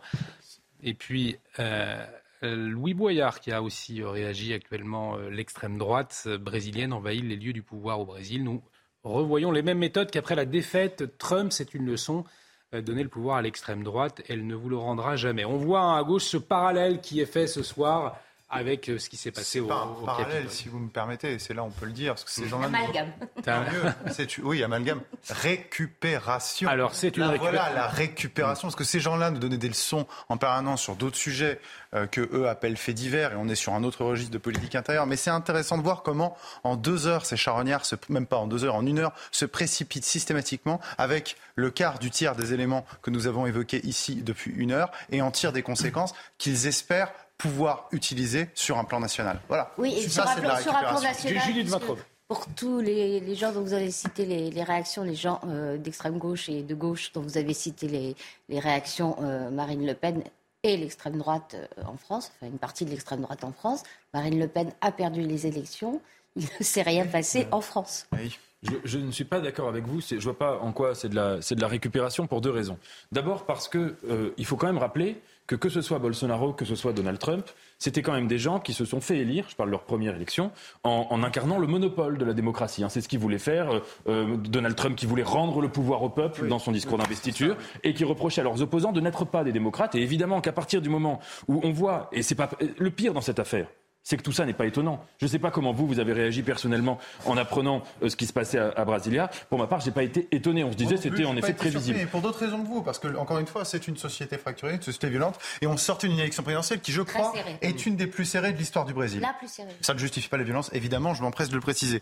Mais non, si vous posez la question, ça ne me surprend pas. Non Bien sûr, c'est pas, pas, pas surprenant. Et donc, premièrement, il y a cette, il y a cette logique-là de euh, quand même retirer un masque qui a été celui de, de faux démocrates, de faux, enfin de gens qui se disaient populistes et qui n'étaient pas démocrates. Et deuxièmement, et à mon avis c'est plus important, c'est que quand on parle de Donald Trump et quand on parle de Bolsonaro, ils ont quand même été soutenus énormément à l'international, euh, notamment par exemple en France, et pas seulement par des gens qui disaient euh, euh, évidemment un président élu, il faut travailler avec lui, un, président en exercice, par exemple Emmanuel Macron disait Donald Trump est président, je ne suis pas américain, c'est pas à moi de dire bon donc il travaillait avec Donald Trump en président, mais en France même, il y a eu énormément de gens, que ce soit dans le monde politique, que ce soit dans le monde intellectuel, que ce soit dans le débat politique, dans le débat public des citoyens, qui ont quand même fait l'apologie en permanence de ces deux personnages. Et donc à partir du je moment... Je ne crois pas qu'en France on ait une apologie. Alors autant pour Donald Trump, apologie, le, mot paraît excessif, mais je ne crois pas en France qu'il y ait un responsable politique de, haut niveau en tout hmm. cas qui se soit revendiqué de Jair Bolsonaro. Il y a eu ni Marine en Le Pen, France, Zemmour, beaucoup de, de gens. mémoire, hein. Il y a eu deux choses. Il y a eu en France beaucoup de gens. Premièrement, pour dire euh, euh, au moment de l'élection de Bolsonaro qu'il y avait une sorte d'alignement des planètes populistes, que entre Trump, euh, Poutine, Oui, euh, Bolsonaro, tendance, euh, Orban, etc., que là c'était vraiment le moment formidable et que donc il y avait une sorte de, de- de- de- d'alliance ou de nouvel axe stratégique qui était, qui était intéressant politiquement. Et deuxièmement, au moment de l'élection de Lula, on pourrait retrouver les articles, mais quand même, moi je me souviens d'avoir lu beaucoup d'articles de gens qui disaient euh, Lula c'est quand même, euh, c'est pas si bien Bien par sûr, rapport à on Bolsonaro, etc. Lula a des défauts, mais Lula a des défauts, mais Bah oui, qui voilà. les mettait sur le même plan. Mais comme, comme tout pour autant qu'on en a un blanc-seing, c'est pas pour autant qu'on en a un blanc-seing à Jair Bolsonaro. On fait simplement une analyse et une observation sur un phénomène, effectivement, qui est la montée des populismes. Mais pour autant, ça ne veut pas dire que, bah, prenons-les, Marine Le Pen ou Éric Zemmour se soient réjouis. Je ne crois pas d'ailleurs de l'élection de Jair Bolsonaro. Ouais, parce que effectivement, le danger, quand on voit toutes ces, ces réactions euh, à gauche, à l'extrême gauche notamment, c'est on regarde cette situation au Brésil ce soir avec nos lunettes, Judith Vintraube, de, de français. Donc, on- on- bien évidemment, on est obligé de comparer avec ce qui se passe en France quelque chose qui n'est au fond pas comparable. Mais oui, mais c'est pour ça que vous avez tout à fait raison, Pierre, de parler de récupération. C'est de la récupération euh, pure et simple. Euh, quand euh, Mélenchon, euh, Fort euh, et euh, je ne sais plus quel est le troisième, euh, parlent de l'extrême... Oli- euh, Boyard, Olivier Et, Boyard. et Boyard, Boyard. a fortiori. Oui, Louis Boyard, pardon. Oui, Boyard. Et Boyard, a fortiori, parle d'extrême droite. Évidemment, euh, il vise euh, Marine Le Pen. Et, et la comparaison qu'il tente d'établir, c'est celle-là. Alors, je Or, retrouve- je le répète, Marine Le Pen a perdu des élections en France deux fois, et les deux fois, il ne s'est rien passé, et c'est tant mieux. Nathan Dever, euh, un, un mot, on va, on va retrouver Eduardo, euh, le député Eduardo Riancipel, euh, franco-brésilien. Euh, il est en liaison avec nous. Allez-y, vous avez retrouvé Je retrouve le tweet, donc euh, 2018, octobre 2018, Marine Le Pen, les Bré- élections de Bolsonaro. Les Brésiliens viennent de sanctionner la corruption généralisée et la terrifiante criminalité qui ont prospéré sous les gouvernements d'extrême gauche. Bon sens au nouveau président Bolsonaro. Donc on parle de quelqu'un qui avait par exemple souvent dit que les femmes méritaient pas qu'il les viole, etc. Bonne chance au nouveau président Bolsonaro qui devra redresser la situation économique, sécuritaire et démocratique très compromise du Brésil. Vous Voilà. savez, elle félicite le président nouvellement élu, comme d'ailleurs le Quai d'Orsay et le président de la République à l'époque a dû féliciter le président Mais élu. je pense pas elle n'a pas fait, elle n'a pas fait un éloge. Là, par exemple, dans le tweet que vous avez cité, elle n'a pas fait un éloge de Jair Bolsonaro. Elle a, sur les trois quarts du tweet, félici- enfin, tapé sur l'ancien président corrompu et président. Excusez-moi, Alors, on, a encore, on a intelligent. encore du temps pour, Non, non, non. pour- Juste- pour juste- débattre. Vous, vous concluez, on va voir des images impressionnantes des arrestations dans un instant. Concluez, Nathan. Une toute petite phrase. On aura l'occasion d'y revenir. Vous savez comme moi et très bien que, que quand on fait un, un tweet pour dire qu'un président est élu pour remettre un- euh, à cause de la corruption généralisée, etc., que c'est pas un tweet uniquement froid de dire bon tel président est élu, on lui souhaite bonne chance, etc. Mais je pense pas qu'on puisse trouver qu'Emmanuel Macron ou qui que ce soit ou Jean-Luc Mélenchon ait dit le jour de l'élection de Bolsonaro oh là là tout cela est le fruit de la délinquance de l'extrême gauche et de la corruption de l'extrême gauche, sachant que la corruption il y en avait aussi à l'extrême droite déjà au Brésil et même à droite au Brésil, il y en avait partout. Donc c'est quand même un tweet qu'on peut considérer comme un tweet de soutien et vous le savez franchement. euh, C'est un tweet, c'est un tweet de félicitations. Allez, on, on- on va euh, regarder ces images qui euh, viennent de nous, parvenir. Euh, donc des images des arrestations, images impressionnantes. Euh, nous les découvrons en même temps à l'antenne sous le, regard avisé de Jean-Michel Fauvergue, l'ancien patron du RAID, qui va pouvoir nous, aider peut-être à, décrypter ces images. Donc voilà, des, forces de l'ordre, cette fois équipées, hein, Jean-Michel Fauvergue. Oui, il me semble que c'est la police. Hein. Euh, ouais, ça c'est les forces de maintien de l'ordre, donc euh, ça me semble pas être l'armée, contrairement à ce qu'on a dit tout à l'heure, euh, qui sont euh, qui sont équipés, qui procèdent évidemment euh, au, au retour à l'ordre, puisque c'est leur c'est leur rôle, avec des arrestations de euh, des arrestations euh, nombreuses. On a ces on a aussi ces, ces escadrons de maintien de l'ordre. Ça c'est pour le coup c'est de la police aussi. Hein. Euh, ces escadrons de maintien de l'ordre euh, à cheval qui euh, alors c'est une en France, on ne, on ne fait pas de maintien d'ordre à cheval. hein. On peut faire du service Ouais. d'ordre, mais pas de maintien d'ordre. Euh, et visiblement, il y a une reprise en main de, de la situation par les forces euh, traditionnelles, c'est-à-dire les forces de, de maintien de l'ordre, policières. On a vu aussi des, des gens qui étaient en tenue kaki et qui avaient revêtu aussi des tenues de maintien d'ordre. Ça, je pense que ça, ça doit être plutôt l'armée. Euh, mais visiblement, les, est en train de reprendre le terrain euh, d'interpeller, d'arrêter. Il y, a des, il y a des hélicoptères aussi qui, qui, qui sont en train de, de survoler tout ça. D'interpeller, d'arrêter, de remettre, euh, de, voilà, d'essayer d'évacuer les bâtiments publics. On est sur l'interpellation, là, effectivement. C'est des, des, policiers. Alors, euh, le président Elilula qui donc a signé un décret lui permettant de faire intervenir la police fédérale hein, pour rétablir l'ordre public. Ça, c'est important. Euh, dans la capitale fédérale, c'est important. Euh, oui, c'est important parce qu'on le, on, le disait tout à l'heure, euh, euh dans ces pays euh, qui sont des, des euh, c'est un pays fédéral, le, le, Brésil, et il y a d'autres pays de ce type-là. La police fédérale, y compris la police de maintien d'ordre au niveau fédéral, les réserves de maintien d'ordre au niveau fédéral, ne peuvent pas intervenir immédiatement comme ça sur sur initiative, et elles et elles, elles dépendent donc de la de, l'autorité fédérale du coup.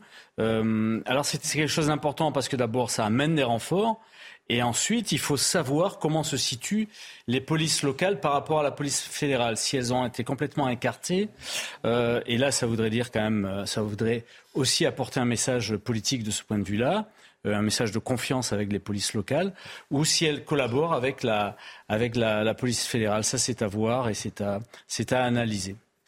Alors vous découvrez, il est 23h sur CNews, bienvenue euh, si vous nous rejoignez. Vous découvrez donc euh, euh, ces, images des arrestations. On va faire un point complet sur l'actualité dans, dans, un instant. On va retrouver peut-être le, député Eduardo Rian Sipel qui a dû nous rejoindre. député franco-brésilien, bonsoir, merci d'être avec nous Eduardo euh, Rian euh, Sipel.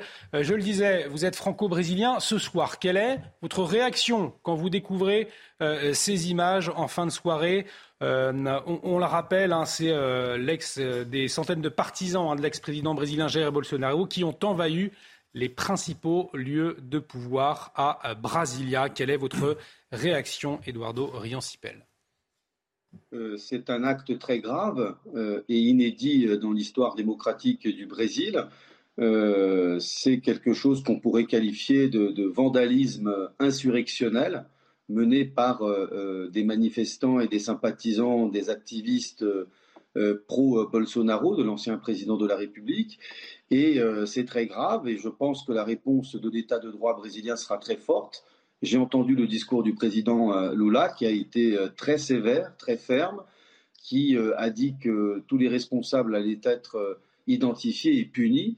Il a ciblé des responsabilités possibles. Il a demandé à connaître que les enquêtes soient faites pour savoir qui avait pu financer ces gens, pour les faire venir, les bus, même les barbecues, il a dit de ces derniers jours. il a pointé des complicités possibles aussi euh, parmi euh, la police et les services de police du district fédéral de Brasilia, donc la police, disons, des autorités locales, non pas la police fédérale, qui maintenant a été sollicitée par décret du président Lula. Je pense qu'il y a une tension très forte dans le pays. Hein. C'est un pays qui est très fracturé, très divisé depuis la réélection, l'élection de Lula. Il était auparavant, Lula a gagné avec 50,9%. Ça, ce sont des actes inadmissibles, mais je pense que l'état de droit, euh, pour résurer, sera plus fort. Et on commence à voir déjà l'activité de la, police euh, fédérale qui commence à, remettre de l'ordre et euh, sans doute dans les prochaines heures reprendra la situation en main. Je pense que le pays est très tendu, que ces tensions risquent de ressurgir, mais c'est une alerte qui, à mon avis, va appeler en retour une action très très ferme de l'état de droit brésilien. Je pense d'ailleurs que la question de, de, l'affirmation démocratique et du renforcement des institutions sera euh, l'un des enjeux principaux de, son nouveau mandat. Événement auquel vous vous attendiez, c'était euh, prévisible? On pouvait, euh, alors c'est toujours difficile, prévisible, franchement, ce, serait très présomptueux de le prétendre. On pouvait peut-être les imaginer, on savait qu'il y avait des tensions, euh, et d'ailleurs, Lula a pointé là euh, de, peut-être à enquêter sur des responsabilités, peut-être à laisser faire des autorités locales. Euh, donc, je pense que là, y a, on est dans une phase de transition. Hein. Il vient de prendre la présidence de la République, il vient d'être institué, installé officiellement depuis le 1er janvier. Le gouvernement s'est mis en place, mais il y a une transition. Il y a un ancien pouvoir qui était là. Donc, je pense que tout ça doit être éclairci. Euh, voilà, je, crois qu'il y avait une part à la fois de spontanéité, mais pas mal d'organisations, de, groupes ou de, ou de lobbies qui ont pu financer ces, activistes. et peut-être aussi autour de Bolsonaro. Le président Lula a pointé la responsabilité de Bolsonaro dans son discours tout à l'heure, en ce qu'il a toujours des, à des mobilisations comme ça, à des actions insurrectionnelles de ce type, d'envahir des lieux de pouvoir euh, pendant son mandat et même récemment. Et, donc euh, Lula a pointé sa responsabilité d'attiser euh, ce, type d'action et, d'excitation. Donc le pays est très tendu, hein. c'est une fracture que vous ne pouvez pas imaginer dans la société brésilienne. le pays est très divisé, il y a une géographie en plus du vote qui montre que le pays entre le nord et le sud est très divisé c'est divisé dans les familles, dans les, chez les amis, il y a une tension, voilà, donc euh, la politique a vraiment fait du mal ces dernières années, et ce sont les effets de ce populisme, ce populisme essentiellement d'extrême droite. Lula, par exemple, a, ciblé de manière très claire peut-être des lobbies liés à l'agrobusiness qui auraient pu euh, financer euh, ces, ces, ces, gens-là. Donc, je pense qu'en retour, la réaction du pouvoir va être très très ferme et qu'en effet le Brésil a besoin de, montrer un état de droit qui se fait respecter et qui reprend le contrôle de la situation, même si je pense que les tensions euh, ne sont pas terminées pour le Brésil, ça va être un chemin qui va être à mon avis assez long. Eduardo euh, Rian-Sipel, avant de vous, vous libérer, euh, à quoi vous allez être attentif hein, dans les prochaines heures, dans les prochains jours, sur la situation, sur l'évolution de cette situation au Brésil? Oh, je pense, bon, je pense quand même que le, retour à l'ordre se fera assez rapidement dans les prochaines heures. Euh, ces gens euh, n'ont pas de but. Euh, ça a l'air pathétique, mais c'est désastreux. Ils ont détruit des lieux qui, sont historiques, de, Brasilia, de l'architecte Niemeyer. Je, je, connais un peu ces lieux, avec un mobilier et, une architecture intérieure qui est magnifique.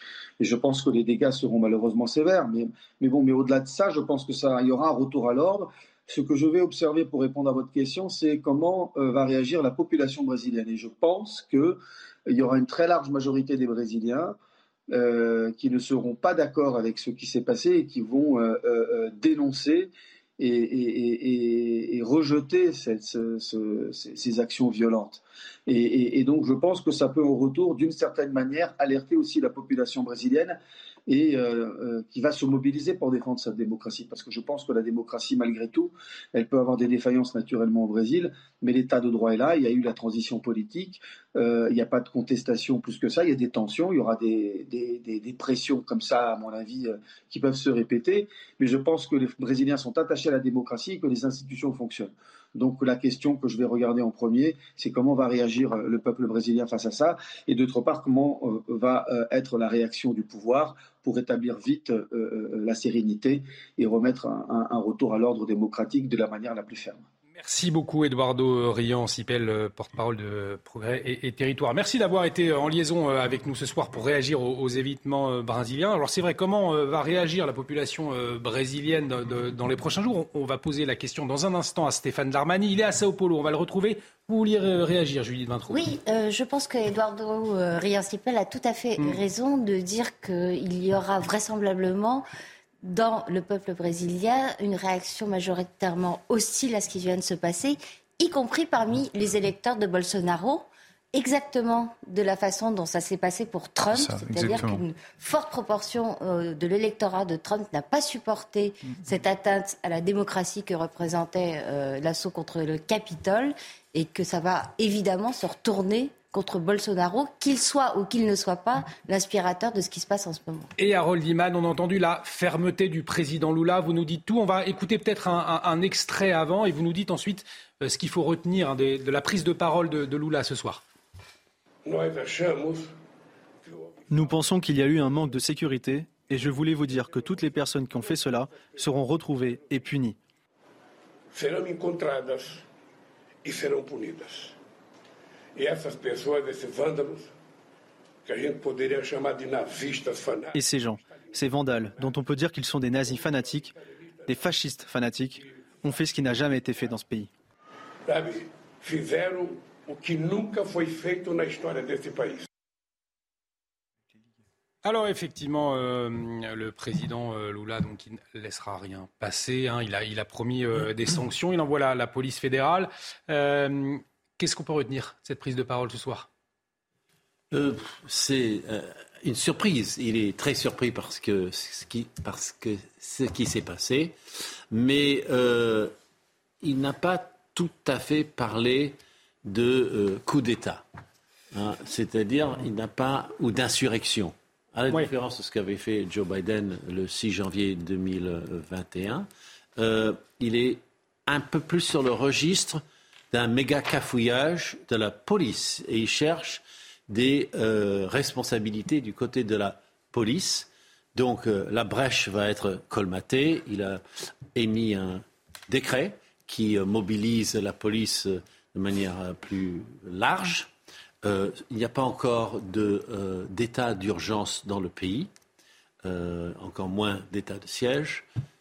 Donc, à part un peu d'invective politique partisane, si on veut, euh, en dénonçant le vandalisme fasciste et en disant que les déclarations de euh, Bolsonaro avaient stimulé ce genre euh, de comportement, je pense que c'est assez retenu, finalement.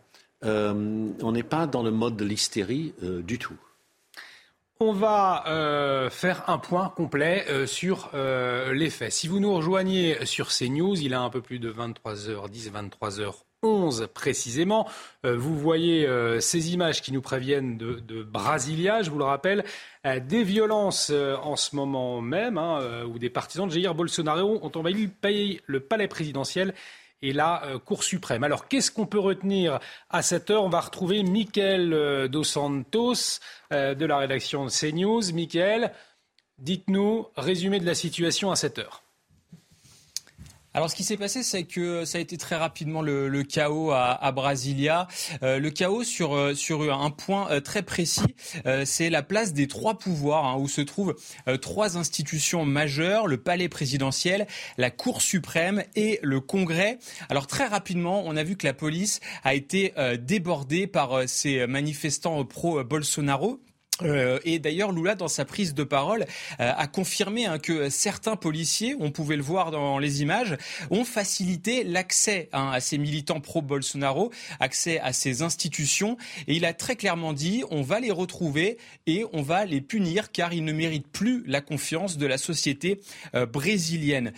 lui, Lula, dans cette même prise de parole, a d'ailleurs insisté hein, sur le fait qu'en 89, en 94 et en 98, il a perdu des élections et jamais des militants de gauche euh, n'ont euh, entravé le pouvoir, n'ont essayé de bloquer le nouveau euh, président de la République, en visant clairement aussi d'ailleurs son prédécesseur, hein, Jair Bolsonaro il euh, estime qu'il a entretenu euh, finalement le, chaos, euh, que tout ce qui se passe aujourd'hui, c'est uniquement de sa faute et que bien évidemment, il le fait désormais à distance via les réseaux sociaux et depuis les États-Unis, hein, où on le rappelle, Jair Bolsonaro se trouve actuellement. Ces bolsonaristes, hein, comme on les appelle, manifestaient déjà depuis un petit moment devant les casernes militaires, ont bloqué aussi les, les axes routiers au Brésil et ils réclamaient tout simplement intervention euh, de l'armée pour éviter que Lula n'accède au pouvoir, ce qui n'a pas été le cas, hein, puisqu'on le rappelle, Lula est désormais le nouveau président euh, du, euh, du Brésil.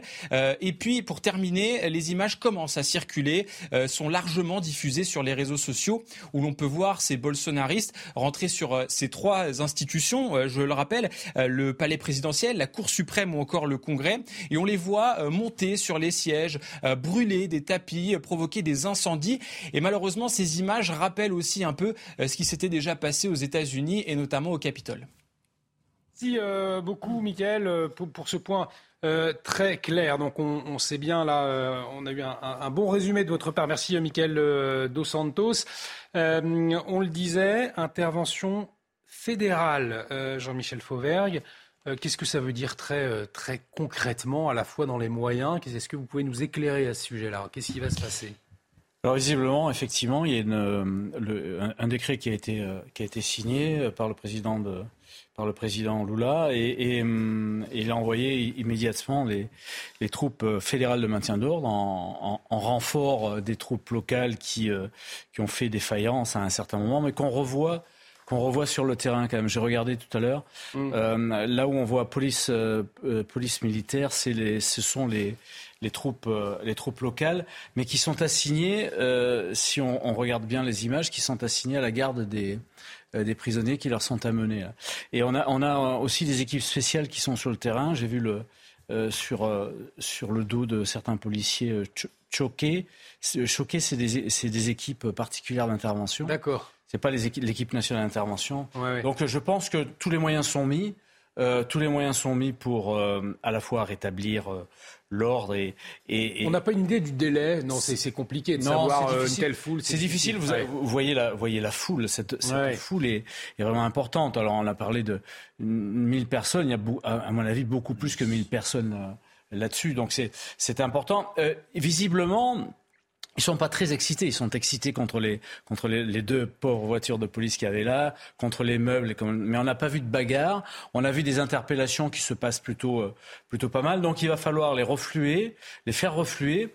Euh, et hum, sans envenimer la situation, les faire sortir, et puis ensuite créer des NAS pour faire des interpellations.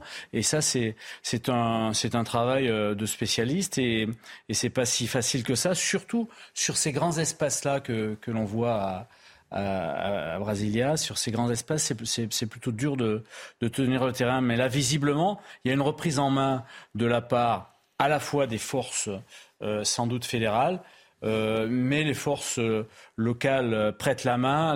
Les choses entre guillemets, semble rentrer dans l'ordre en, termes de maintien de l'ordre. Là, vous voyez euh, une équipe spéciale à cheval qui tient à distance la foule et qui euh, fait usage de gaz lacrymogène. Là, ce sont sans doute des, militaires qui ont aussi des, des, dispositifs de, sur eux de, de, de, parcours et de, et, de, et de gilets de maintien d'ordre, euh, avec des patrouilles d'hélicoptères. Donc, il me semble que les choses sont en train de, rentrer dans l'ordre. Ça demandera un peu de temps. Je vois pas de violence particulière là. Voilà, ce, ne sont pas des, images en, direct. On le rappelle, en tout cas, merci Jean-Michel Fauvergue.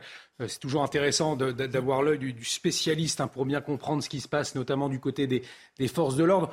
Euh, Judith Vintraud, je vous donne la parole dans un instant, mais on va faire un, un, détour par Sao Paulo au Brésil. On va voir Stéphane Darmani, parce qu'on se pose aussi cette question. Comment réagit la population brésilienne ce soir, Stéphane Darmani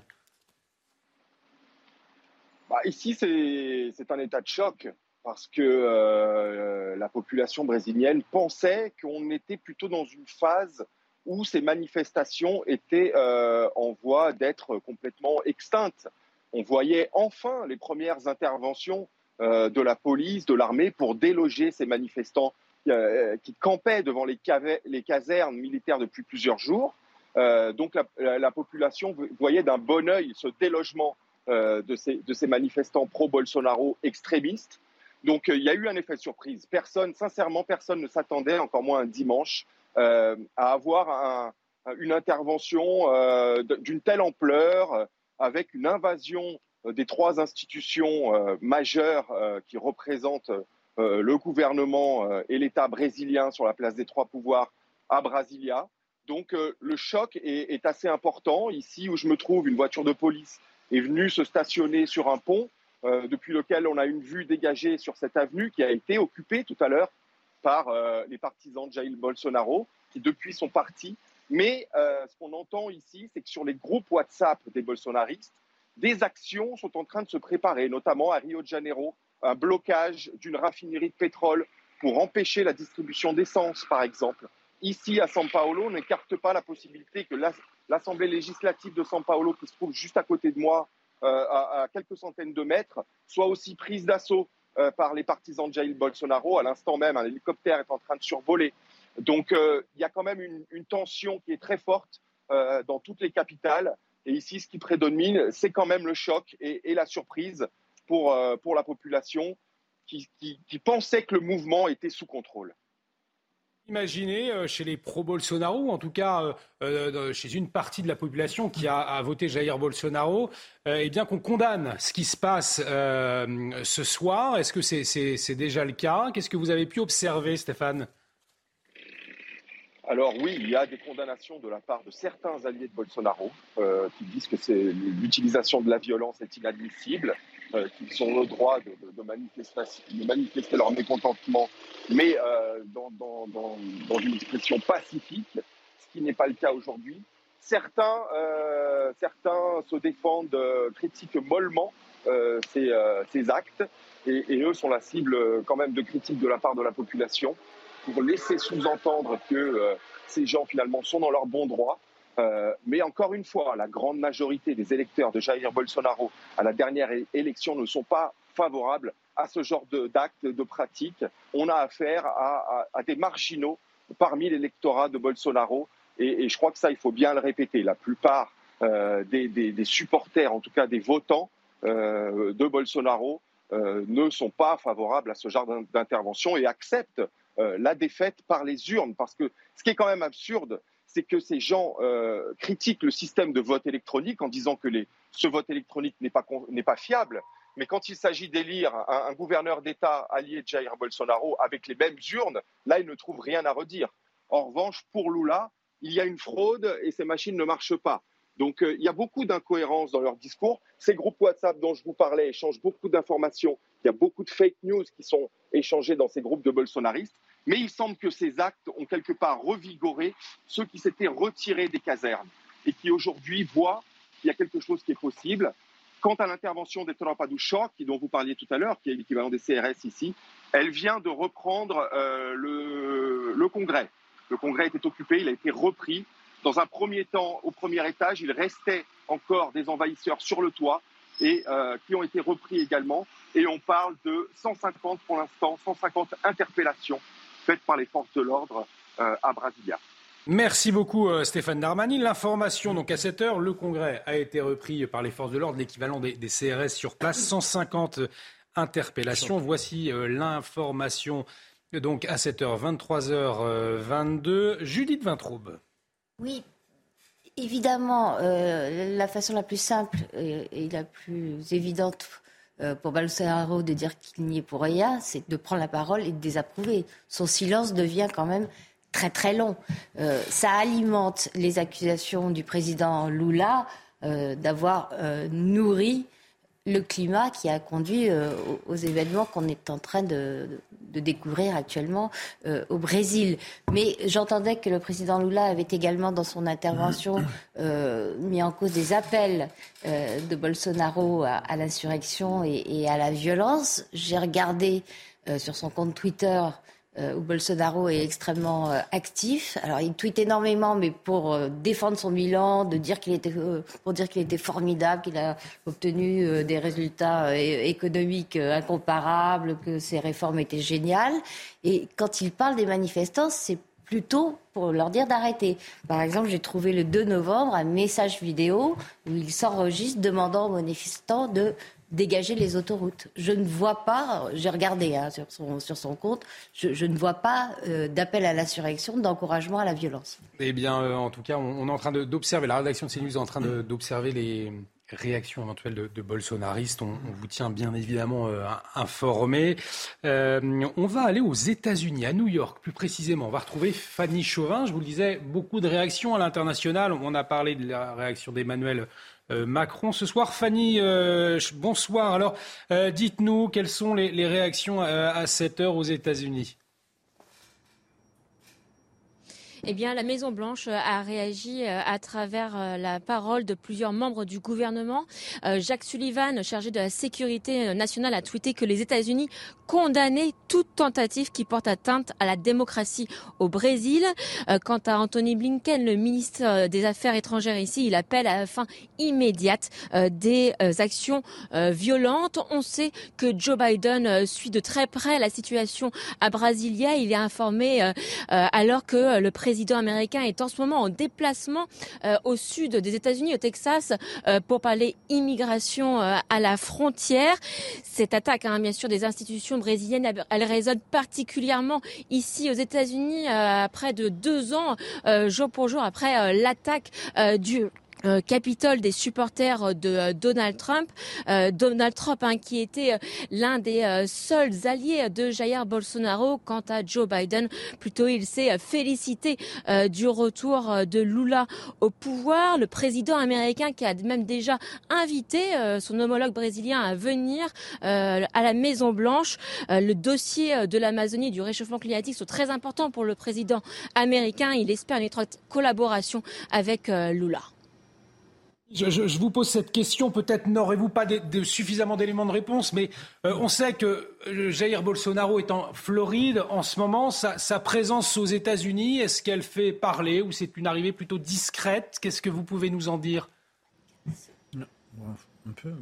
Effectivement, hein, Jair, Bolsonaro euh, est depuis euh, fin décembre euh, à Orlando, dans le centre, dans le centre de la Floride, la ville qui est connue pour les parcs d'attractions. et Jair Bolsonaro, eh ben, on l'a vu poster quelques photos, notamment avec des Brésiliens locaux hein, qui se sont pris en photo avec lui. On l'a même vu manger dans un fast-food américain. mais son, son arrivée aux États-Unis a été très peu commentée. On sait qu'il loue une villa euh, à Orlando et qu'il est censé euh, rester ici un mois alors qu'on sait hein, qu'il y a euh, des enquêtes sur son mandat en cours au Brésil. Merci beaucoup Fanny pour toutes ces précisions. Fanny Chauvin en, duplex de New York, donc on l'a compris. c'est cet assaut au Brésil, à Brasilia, plus précisément par des partisans de Jair Bolsonaro, je vous le rappelle, qui ont envahi le palais euh, présidentiel, la Cour suprême, pour dénoncer l'arrivée au pouvoir du président de gauche Lula. Le président euh, Lula qui s'est exprimé donc euh, ce soir, on va y revenir avec vous dans un instant, Harold Iman. Mais ce qu'on peut dire à cette heure, eh bien, c'est que le Congrès a été repris. Une information de notre correspondant sur place, 150 interpellations. Finalement, pour le moment, on ne sait pas s'il y a des euh, blessés, on ne sait pas euh, s'il y a éventuellement peut-être même des morts. Euh, Jean-Michel Fauvergue, en tout cas, les images que l'on a vues, oui, effectivement, de la violence, des saccages, mais une violence relativement militée, limitée, pardon. C'est ce que vous diriez ce soir ou pas? En voyant en tout cas les images. En voyant ces images-là, hein, on a, alors vous avez vu, il y a quelques voitures qui, en particulier deux, voitures de police qui ont été, euh, euh qui ont fait l'objet d'incendies. Euh, il y a des gaz lacrymogènes qui sont, qui sont distribués par les, par les forces de l'ordre. On, on, voit donc ces, ces manifestants, ces, ces, ces on va les appeler comme ça, donc ces manifestants qui, qui, qui s'en prennent aux vitres et euh, au mobilier, mais il euh, n'y a, pas visiblement de, grosses bagarres et les interpellations se sont faites plutôt euh, assez rapidement et, sans, violence particulière. La, police et en particulier les, unités fédérales ont, repris le terrain. Elles se sont associées euh, à ce stade-là, d'après ce qu'on voit sur les, euh, euh, sur les, images, elles sont, sont associées aux, aux polices, aux polices locales. Il y a des unités particulières de maintien d'ordre, ces, ces, fameuses choquées qui sont, qui sont sur place. Et là, Visiblement, ça doit être, ça doit être l'armée. visiblement, ça doit être l'armée qui est équipée en maintien d'ordre. En tout cas, ça vient d'être confirmé. Hein, c'est officiel. Le Congrès a bien été évacué. Mais ça semble se passer relativement bien compte tenu du nombre de manifestants, parce qu'ils sont c'est très important. Mais il y a un mais, il y, a un mais, euh, Judith. Non, pas, pas, pas, du tout de mais. Euh, simplement, je remarque aussi que sur les images, les manifestants ne sont pas armés, apparemment. On les voit. Ils ont des bâtons. De, beaucoup, beaucoup moins armés que, que, les, que les Black Blocs, que les Black Blocs ah en France. Alors, en, tout cas, il y aurait d'autres opérations qui se prépare. C'est ce que nous a dit Stéphane euh, Darmani. On attend de euh, voir parce que si vous voulez, à mon avis, enfin, je, encore une fois pour l'instant, on commande ce qu'on a et ce qu'on voit, pas ce qui peut éventuellement, hypothétiquement, venir après demain dans d'autres villes. Là, la tendance de ce qu'on comprend, c'est que les lieux de pouvoir sont en train d'être repris, que les manifestants évacuent, sont évacués, que ça a l'air de plutôt entre guillemets bien se passer, c'est-à-dire que euh, les interpellations se font a priori sans grande violence. J'ai pas entendu là pour l'instant sur les images que vous m'avez montrées, euh, j'ai pas vu la police euh, utiliser par exemple des, des, des, armes à feu. Je ne sais pas quelle est la doctrine de maintien de l'ordre en l'occurrence. On a vu des gaz lacrymogènes effectivement. C'est vrai qu'en France, il y a des, il y a des formateurs euh, français qui viennent de la, de la police et de la, et de la gendarmerie. Il y a pas mal d'échanges. Avec le Brésil Avec le Brésil, donc, donc, il y a effectivement. C'est les, mêmes techniques de maintien de l'ordre. Hein, On n'a pas, vu de flashball en tout cas. De, de, sur les images. De, LBD. Ah donc enfin, blague à part, ça a l'air. Non mais pour l'instant voilà, ça, ça, a l'air, ça a l'air de la pression a l'air de retomber. Donc c'est plutôt une. Nathan Devers, vous avez le sentiment là que la pression euh, retombe, en tout cas avec les éléments qu'on a ce soir hein, à 23h30. Écoutez, à en croire les images, euh, manifestement, mais il me semble que la pression. Euh, elle retombe pas totalement pour une raison. C'est que quelque part, les hmm. gens qui ont fait ça, ces manifestants, ils ont gagné. même si je ne sais pas quelle était leur intention, on ne sait pas pour l'instant, est-ce que c'était un coup d'État, prendre le pouvoir, juste intimider, on ne sait pas.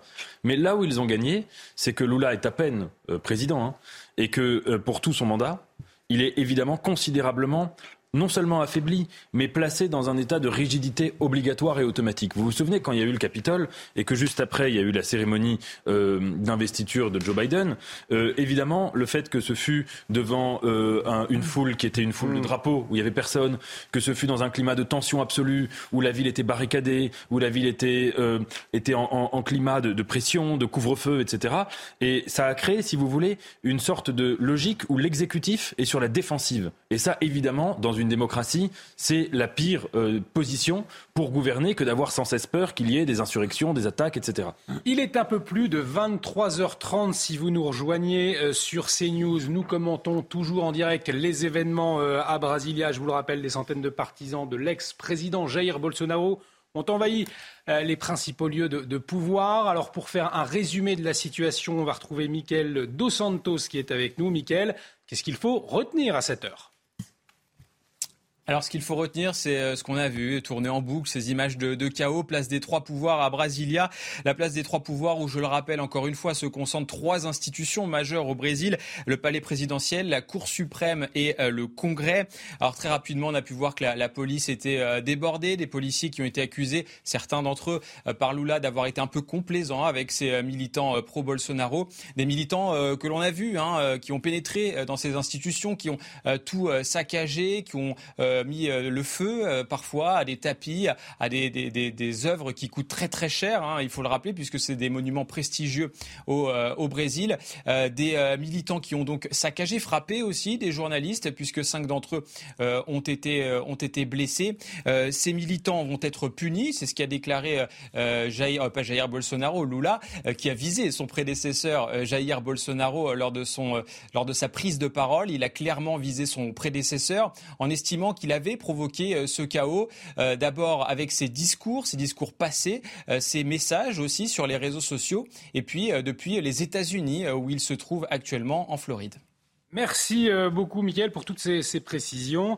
des images, à présent, celles du Congrès. On vous disait, c'est la dernière information. à hein, le Congrès qui a été libéré. On va voir normalement ces images. La police reprend progressivement le, le contrôle. On les verra peut-être dans un instant. Ce qui est intéressant, c'est qu'on a Jean-Michel Fauvert ce soir sur le plateau. On a appris que la police française, la gendarmerie nationale ont l'habitude de travailler ou en tout cas euh, partagent hein, leur savoir-faire. Il y a des échanges réguliers. Euh, donc c'est très intéressant que vous soyez avec nous. On voit sur ces images qu'on va pouvoir décrypter, c'était il y a euh, quelques instants à 150 interpellations. on les voit à l'intérieur, visiblement menottés dans un quart de, police, hein, Jean-Michel Fauvert. Oui, alors euh, après, après ces émeutes, évidemment, euh, sur, le, sur le show viennent les premières interpellations. Il y en aura d'autres, je vous l'annonce. Euh, enfin, si le travail est bien fait, mais il n'y a pas de raison qu'il ne soit pas bien fait.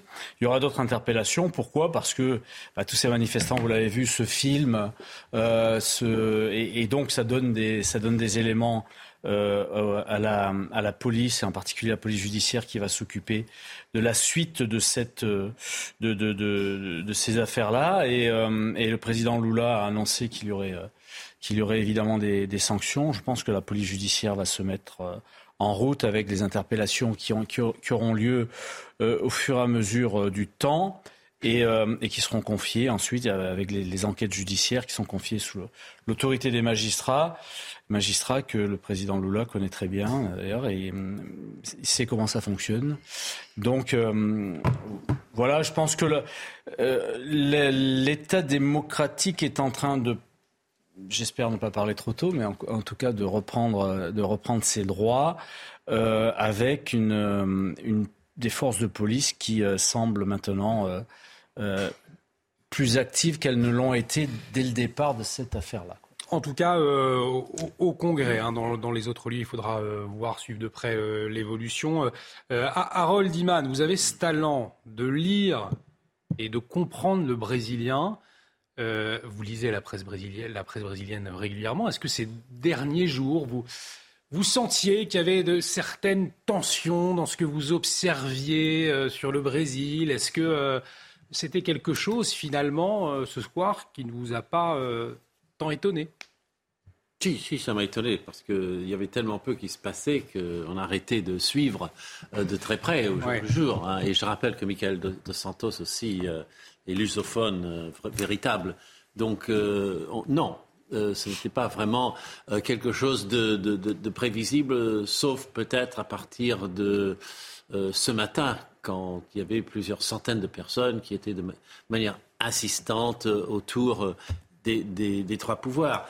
Et puis, bon, il y a eu euh, ce déclic qu'ils ont eu, mais euh, aucune organisation. Il, y a d'ailleurs euh, rien qui ressemble à un commando, rien qui ressemble à un groupe préconstitué de, de comploteurs, comme ce qu'on a vu aux États-Unis, où il y avait tantôt la milice Patriot Prayer un peu plus loin, il y avait les, Proud Boys un peu plus loin encore un autre. Il n'y avait rien de tout cela, euh, du moins on ne le sait pas pour l'instant. Alors néanmoins, néanmoins, et là c'est le point commun aussi qu'on qu retrouve dans toutes les sociétés aujourd'hui, c'est euh, Stéphane Darmani qui nous le disait, c'était euh, les discussions WhatsApp sur les réseaux sociaux, avec les fake news, avec des idées complotistes aussi, on l'imagine, eh bien, qui ont aider euh, Nathan Dever pour, pour ce type d'opération. Ça peut aussi se monter aujourd'hui, ce qui n'était pas le cas il y a plusieurs années aussi sur les réseaux sociaux.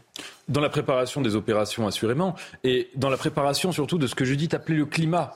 Voilà. C'est-à-dire que euh, ce que je disais tout à l'heure sur le fait qu'il y a des sociétés de plus en plus démocratiques où les gens ne partagent plus la même version du réel eh bien évidemment que les réseaux sociaux est une des causes technologiques de possibilité d'une scission comme ça, où chacun vit dans sa propre bulle, dans son propre monde, selon que vous suivez telle ou telle personne sur Twitter, vous n'allez pas avoir la même vision du réel, premièrement. Et deuxièmement, à mon avis, il y a aussi une chose qu'il faut remarquer, c'est une des autres peut-être des causes qui existent et un poids commun nouveau entre Trump et Bolsonaro, c'est que ce sont deux hommes politiques qui, quand ils ont été présidents, étaient obsédés par l'idée de continuer à plaire coûte que coûte à leur base. Vous vous souvenez quand Trump arrive au pouvoir à Washington, très très vite il s'ennuie, l'administration de Washington l'ennuie totalement et il va faire une tournée de meetings dans tout le pays où il retrouve ses fans et il leur plaît jusqu'au bout. Dans une démocratie représentative comme la France, très souvent, président élu perd, descend en popularité à partir du moment où il arrive au pouvoir parce que c'est pas la même chose d'avoir des fans ou d'être président. Et ce qu'on observe quand même, me semble-t-il, c'est que pour un président, euh, devenir l'otage de ce qu'on pourrait dire en anglais sa fanbase ou ses fanatiques, c'est la pire chose qui soit. Vous savez, euh, Jacques Chirac, quand François Hollande avait été hué par les socialistes euh, après euh, le, référendum qu'il avait soutenu, etc. Jacques Chirac reçoit François Hollande à l'Élysée et lui dit Ah, vous avez été hué par vos fans, vous serez un jour président. Et vous serez un grand président. Bon, ça c'était.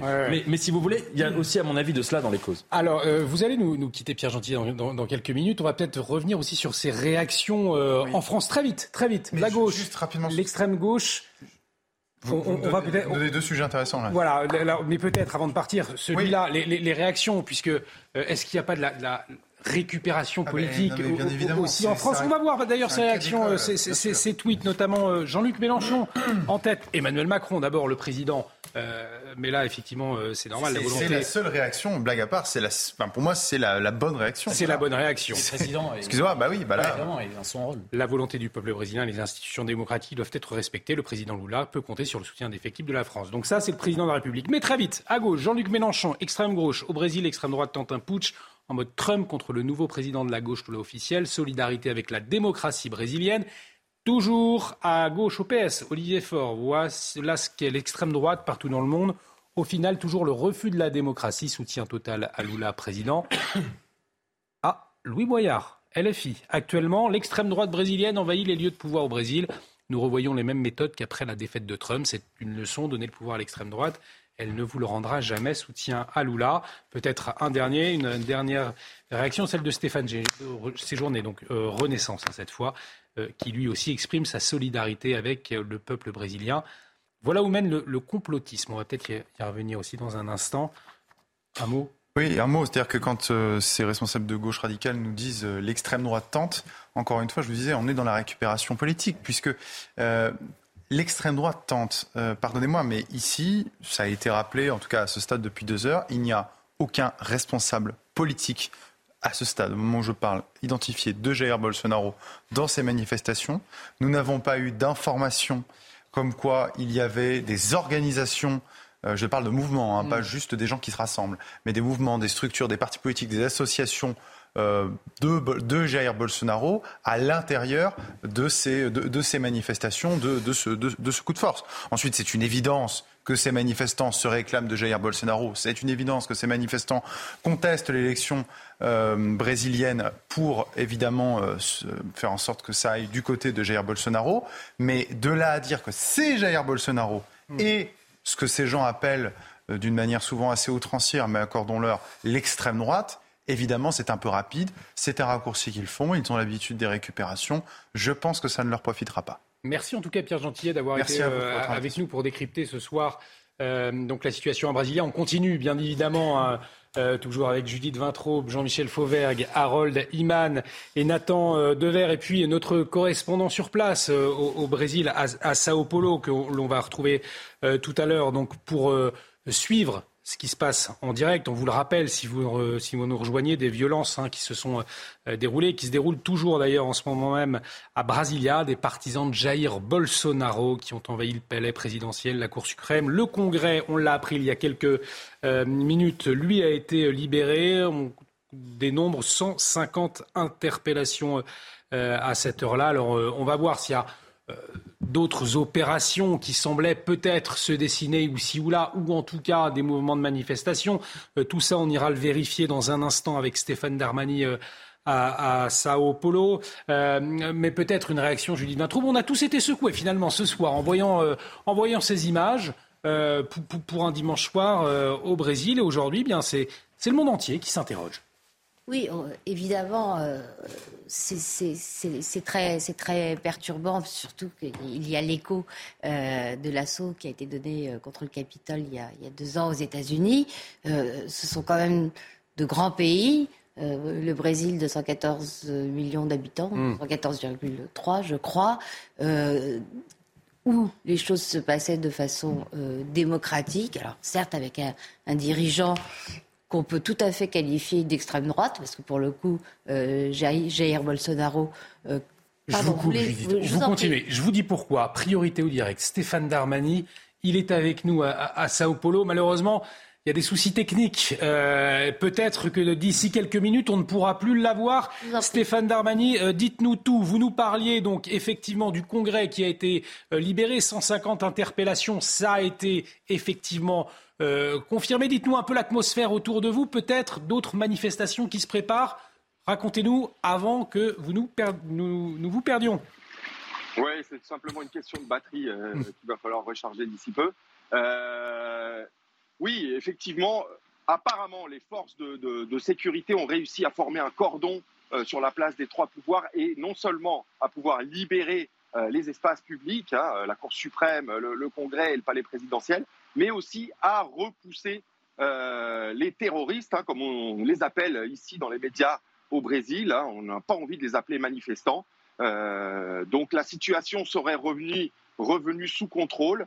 Ici à São Paulo, ce qu'on craint, c'est un, envahissement de l'Assemblée législative de l'État de São Paulo. Hein. On est dans un État fédéral, donc euh, évidemment chaque capitale d'État a son assemblée.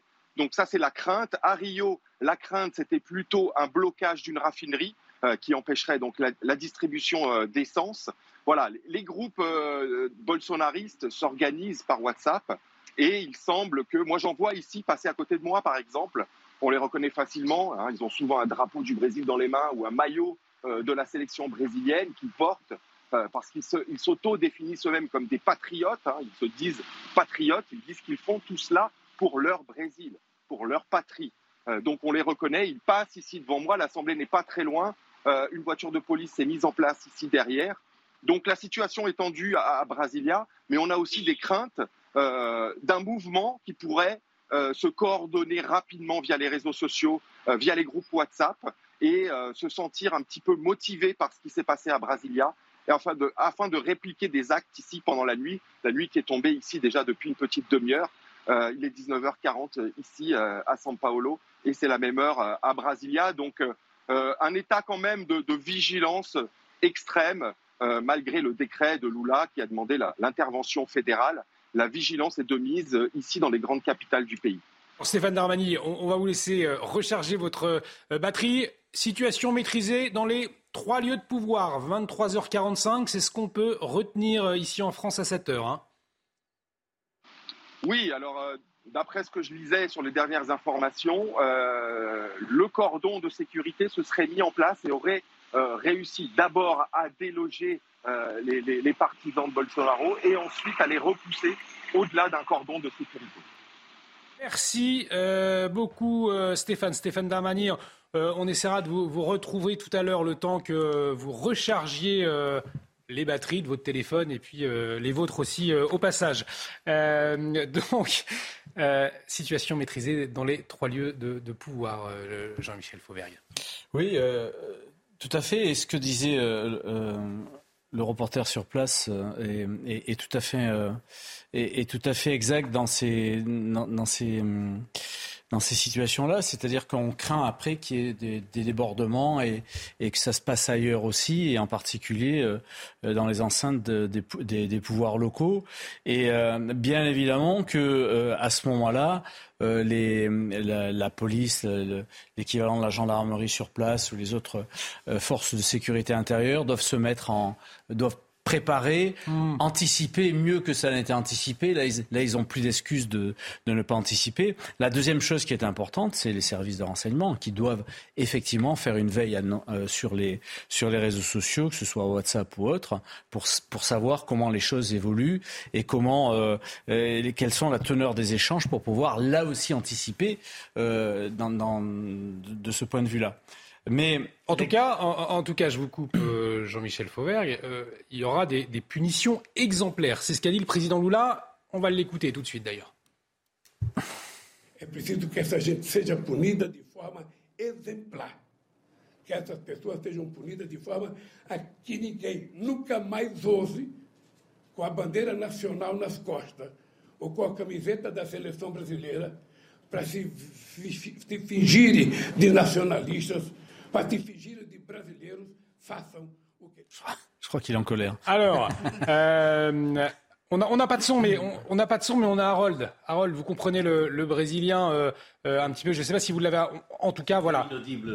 mais, des sanctions, des sanctions exemplaires, on le voyait et on voyait la, colère, en tout cas, sur son visage. En fait, en fait Lula répète que des choses se sont passées qui n'auraient pas dû se passer. Autrement dit, qu'il y a eu des complicités, que la police euh, militaire qui était chargée de la protection euh, des trois immeubles du pouvoir, euh, trois édifices du pouvoir, ont défailli.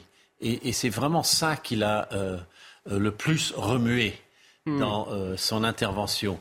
Et qu'il voulait savoir qui, et qu'il les trouverait jusqu'au dernier et donc, il désigne sans doute en filigrane l'ancien chef de cette police, euh, qui venait tout juste d'être démis de ses fonctions et qui était un bolsonariste et qui, lui, avait donné l'impression qu'il était prêt à une aventure. Euh, même si Bolsonaro lui-même avait dit avant de quitter son pays, je ne veux pas d'aventure, nous vivons en démocratie, oui ou non, il faut se calmer. Et j'ajoute que le gouverneur de Sao Paulo, qui est un bolsonariste, lui a dit tout ceci est inacceptable. Donc il n'y a pas une parfaite harmonie euh, supposée chez les euh, pontes du bolsonarisme. Hmm. Et Lula a décelé cela et il sait qu'il y a évidemment l'un de ces pontes qui a participé à quelque chose, qui a ramolli cette police, qui a permis que cette police ne réagissent pas complètement ou qu'il y ait parmi la police des collaborateurs avec ce mouvement. C'est eux qui sont principalement visés, donc. Pardon Ce sont eux qui sont principalement visés aussi dans la bouche du président ce soir oui, oui, oui, il parle d'eux euh, tout à fait, euh, pratiquement explicitement. Hein, c'est un, un, poil près. Et il dit, je vais les trouver parce que dans cette police, il y a des choses qui ne devaient pas arriver. Et je vais donc trouver les responsables. Nathan Dever et Judith Vintraud ensuite. Il y a une dimension sur laquelle je voudrais insister. On, mm. on, se pose depuis tout à l'heure la question de savoir comment il faut nommer ça. Tentative de coup d'État, coup d'État, insurrection, terrorisme. Et terrorisme, voilà, c'est ça, je voulais y revenir. Parce qu'on entendait là, dans la bouche de Stéphane Darmani qu'on parlait de terrorisme là-bas. On a vu des images, ça correspond, ça correspond pas. On, on a été touché par le, le terrorisme. Ce qu'on a vu, ça correspond pas. Non, je, ne dirais pas terrorisme. Moi, je pense qu'il y a un mot aussi qui est important, c'est profanation. Mm. Et là, si vous voulez, vous avez eu une ah, profanation de ces lieux, de sacralité, de ces lieux qui sont des temples politiques pour le Brésil, qui incarnent les trois pouvoirs. Et ça, à mon avis, c'est quelque chose quand même, il faut insister là-dessus. C'est dans la psychologie de ces, de ces bolsonaristes euh, fous, c'est qu'ils sont à la fois euh, mus par un nationalisme absolu, par une fierté patriote, en tout cas qu'ils brandissent, qui est complètement hypocrite, et, et ça ne les dérange absolument pas là, d'humilier le Brésil à l'international. Un vrai patriote brésilien devrait être plus que mal à l'aise de savoir que dans le monde entier, en France, ailleurs, etc., tout le monde est en train ici de dire que le Brésil, le Brésil est un pays qui actuellement va mal. Et j'aimerais juste dire une chose. Il y a deux jours, on va, on va, ah en entendre un euh, ah. manifestant. Il y, a, il y, a, deux jours, j'avais lu un article. Je ne sais pas si c'est un lien, on verra, mais euh, vous savez que le président Bolsonaro avait laissé le palais présidentiel dans un état catastrophique, manifestement volontairement. Il avait laissé des tapis déchirés, des meubles cassés, des, fenêtres brisées aussi, pour bien euh, laisser sentir à Lula qu'il euh, s'installait dans un terrain hostile. Donc c'est vrai que là, ça a instauré aussi un, climat. Et en effet, le, Lula s'en était plein avec son épouse il y a 2-3 jours. Alors, je vous propose d'écouter le, la réaction, le témoignage, je ne sais pas, ou en tout cas les revendications, je ne sais pas comment on peut appeler cela, d'un des, des, des, manifestants, d'un des, Là encore, on ne sait pas comment on peut les, appeler. On parle de tentatives de les insurgés. Voilà, il y a, aussi ce soir euh, une difficulté à, nommer les choses hein, euh, euh, sur la situation là-bas au Brésil. je vous propose d'écouter en tout cas ce, cet insurgé. Je participe à cette manifestation totalement pacifique parce que je ne suis pas d'accord avec tous les vols de Lula, Alckmin, de la Cour suprême, d'Alexandre de Moraes. On veut de nouvelles élections, des urnes propres. On est désarmés. Ces personnes sont des gens du Parti des travailleurs infiltrés. On ne pense pas que ces élections aient été démocratiques. Il y a plusieurs indications qu'il y a eu fraude, qu'il y a eu corruption. Voilà, donc ils se disent euh, manifestants, manifestants euh, pacifiques, et pour dénoncer ce que eux appellent une fraude après l'élection euh, du, président Lula, hein, Judith Vintraube.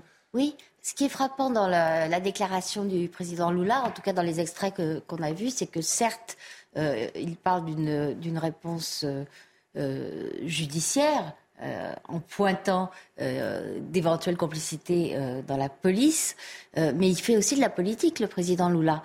Et quand on a été élu avec 50,9% des voix et qu'on a un adversaire qui donc a été battu avec 49,1% des suffrages, qu'est-ce qu'on veut faire? On veut l'affaiblir.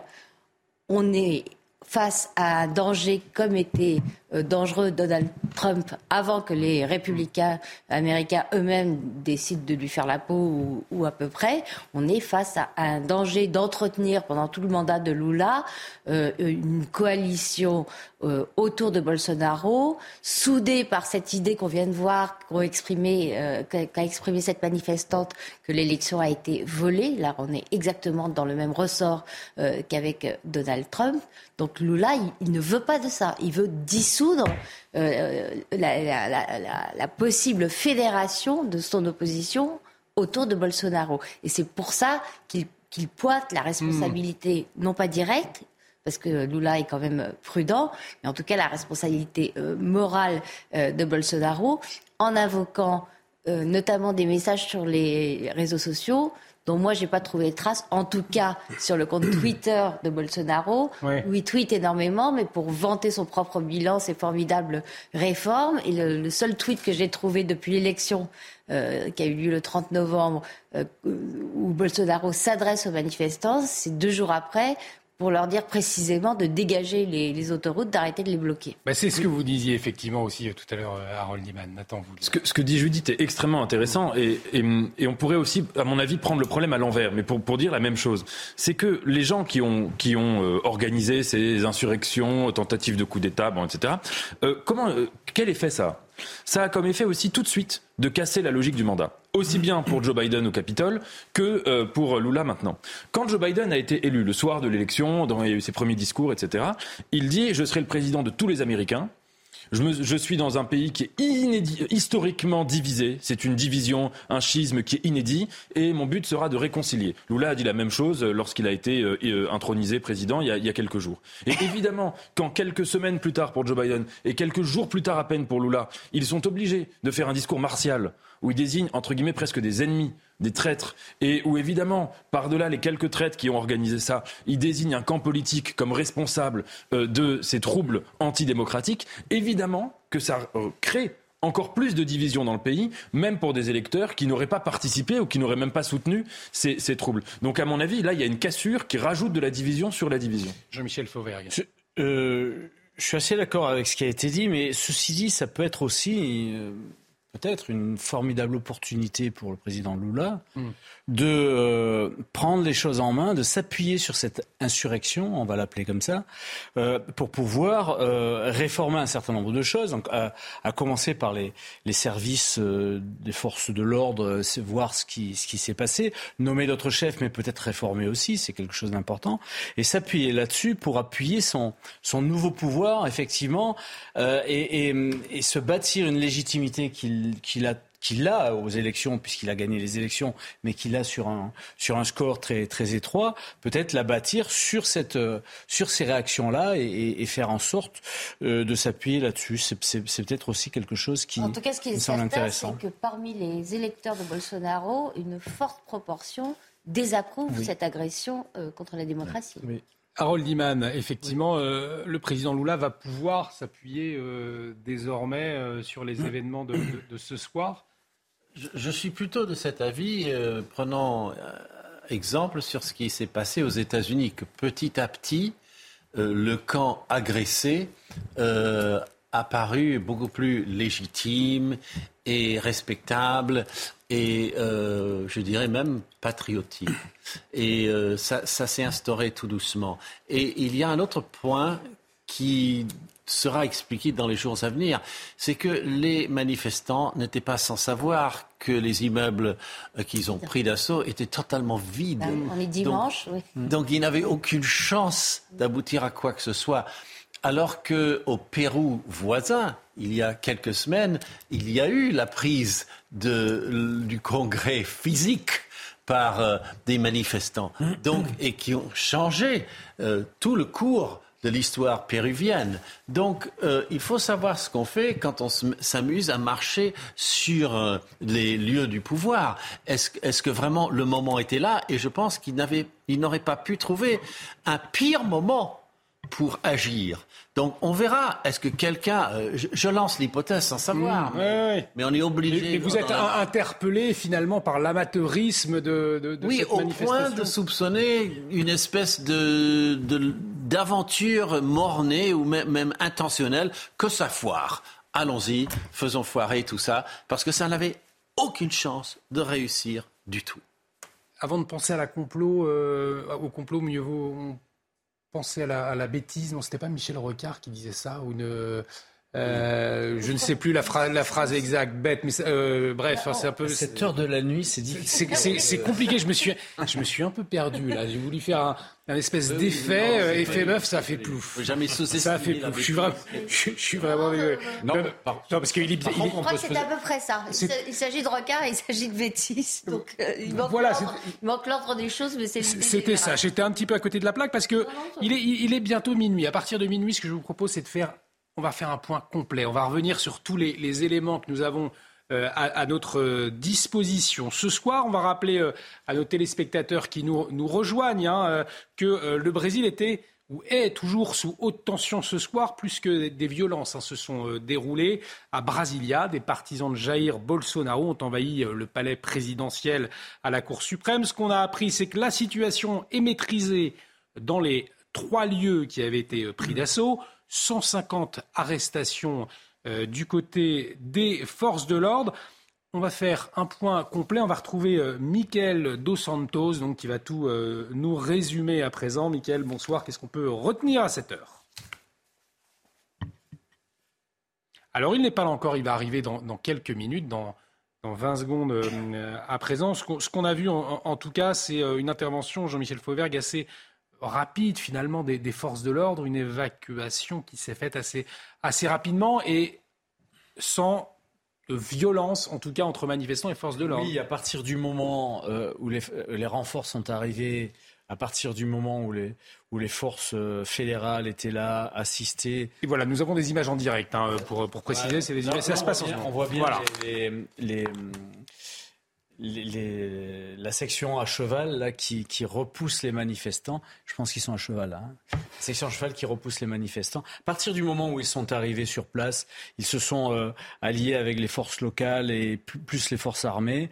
Euh, les, choses, euh, les, les, les, choses sont redevenues pas tout à fait nominal, mais... Euh, on n'a pas le sentiment d'une tension extrême, hein, en tout cas quand on regarde ces images. Non, hein. parce que les, les, les manifestants, nous on est habitués en France, il faut bien le dire, sur des manifestations violentes, à voir des manifestants qui vont charger les, les forces de police, qui balancent des choses dessus, qui, euh, etc., etc.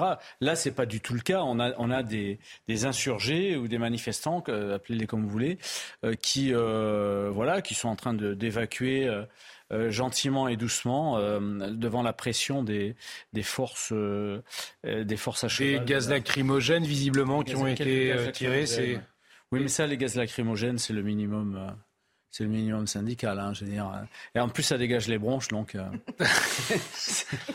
en tout cas, voilà, on voit énormément de véhicules de, de police. Vous les voyez sur ces images en direct, si vous nous rejoignez sur CNews, des images donc en direct de euh, Brasilia où les forces de l'ordre ont repris le. Pas de violence, oui, pas, de, pas, de violence. Pas de violence, mais c'est vrai que ça, ça, contraste. Il y a une, une grosse tension en début d'après-midi quand il y a eu cette, cette prise des, lieux de pouvoir. Et puis là, on a le sentiment, euh, à Oldiman, tout de même que ça baisse. Hein. Ça baisse et on est en Amérique latine avec son histoire et donc on se serait demandé si ce n'était pas euh, le prélude à un coup d'État militaire.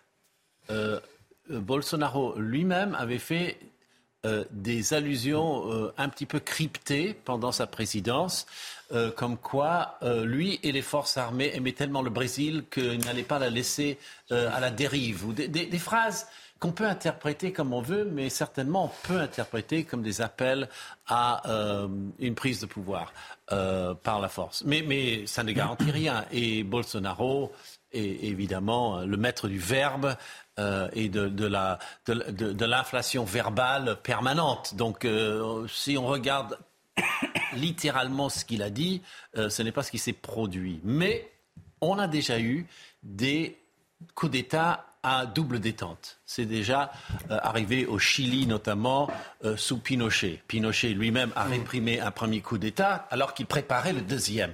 Bon, c'est juste pour dire si on est en Amérique latine, on a le droit de s'inquiéter. On a le droit de s'inquiéter, même si là, ça a l'air un peu bon enfant. Si c'est complètement bon enfant, tant mieux. Mais voilà, on peut se poser la question. Et un petit détail qui nous a échappé, c'est que sur le toit d'un des immeubles pris a été hissé le drapeau impérial euh, brésilien. Et le drapeau de l'Empire du Brésil, c'est-à-dire pas Ordem et Progresso qu'on connaît tous, mais une espèce de couronne ça, c'est le signe de ralliement d'un mouvement extrême au Brésil. Et euh, ils ont réussi à, hisser leur drapeau sur le sommet. Donc voilà, ce sont des petits signes. Il y a quelque chose d'un peu plus profond que ce qu'on voit, mais là, ça finit de manière un peu bon enfant. Quel mouvement extrême? Oh, pardon? Quel mouvement extrême? Euh, Ce sont des ultra-monarchistes euh, qui veulent rétablir un régime totalement réactionnaire à la 19e siècle et qui ont eu leur petit moment il y a une quinzaine d'années quand on a fait un référendum imaginez-vous, pour ramener la monarchie au Brésil. On a eu un référendum national avec seulement 20% des, des, des, votants qui voulaient ramener l'empereur qui a été débarqué vers ah, 1889. bien fait. Ah, on, va faire un, point général. On voit ces images en direct, donc des, forces de l'ordre qui, qui dégagent hein, les alentours des lieux de pouvoir euh, à Brasilia. J'en profite, euh, on vous présente euh, nos, excuses. Il y a une, une petite blague tout à l'heure qui a été faite, qui n'était pas forcément le bienvenu sur le, autour du gaz lacrymogène. Voilà, nous vous présentons nos excuses. C'est dit. On va faire un point tout de suite avec Michael Dos Santos pour savoir ce qu'on peut retenir à cette heure-là. Il est minuit 4 sur les événements à Brasilia ce dimanche. Euh, qu'est-ce qu'on peut retenir donc? Alors, il est important de, de rappeler hein, que tout s'est concentré, encore une fois, et j'insiste là-dessus, euh, sur la, la, place des trois pouvoirs, hein, où se situent euh, trois institutions majeures au, Brésil euh, le Congrès, le Palais présidentiel et puis la Cour suprême. on le rappelle, ces militants pro-Bolsonaro ont pu pénétrer dans ces institutions, ont saccagé les lieux, ont, mis le feu, ont frappé également des, des, journalistes qui étaient présents sur place. tout ça avec la complaisance de certains policiers. C'est ce qu'a dit euh, l'actuel président euh, brésilien euh, Lula. Et puisqu'on parle de policiers, c'est assez important de, le rappeler que les images commencent à circuler dans les médias brésiliens, sur les réseaux sociaux, où l'on voit effectivement certains d'entre eux assez complaisant, euh, assez euh, sympathique, assez détendu avec ses militants euh, pro-Bolsonaro. On a pu en voir certains prendre des selfies, certains discuter, d'autres passer avec un véhicule de police et le drapeau brésilien hissé. Donc très clairement, la police semble d'une certaine manière un peu comme le peuple brésilien, un peu partagé, un peu divisé. Certains sont du côté de Jair Bolsonaro, d'autres de l'actuel président Lula. Une chose est sûre, certains militants pro-Bolsonaro, 150 ont été arrêtés. Euh, le Congrès, visiblement, a déjà été euh, libéré hein, de ces manifestants euh, pro-Bolsonaro. Et pour le moment, bien évidemment, on attend peut-être aussi une réaction de Jair Bolsonaro qui n'est pas encore arrivée. Une réaction que l'on guette. Merci beaucoup, Michael Dos Santos, pour toutes ces précisions. Alors, on le disait, le président Lula, lui, a, réagi en fin de, en milieu de soirée tout à l'heure, avec des propos très fermes. Je vous propose de l'écouter.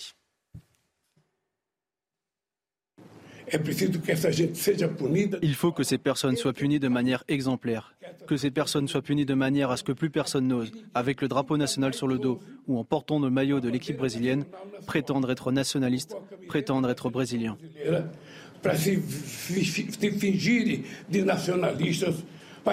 Faire ce qu'ils ont fait aujourd'hui, cela ne s'était jamais produit auparavant.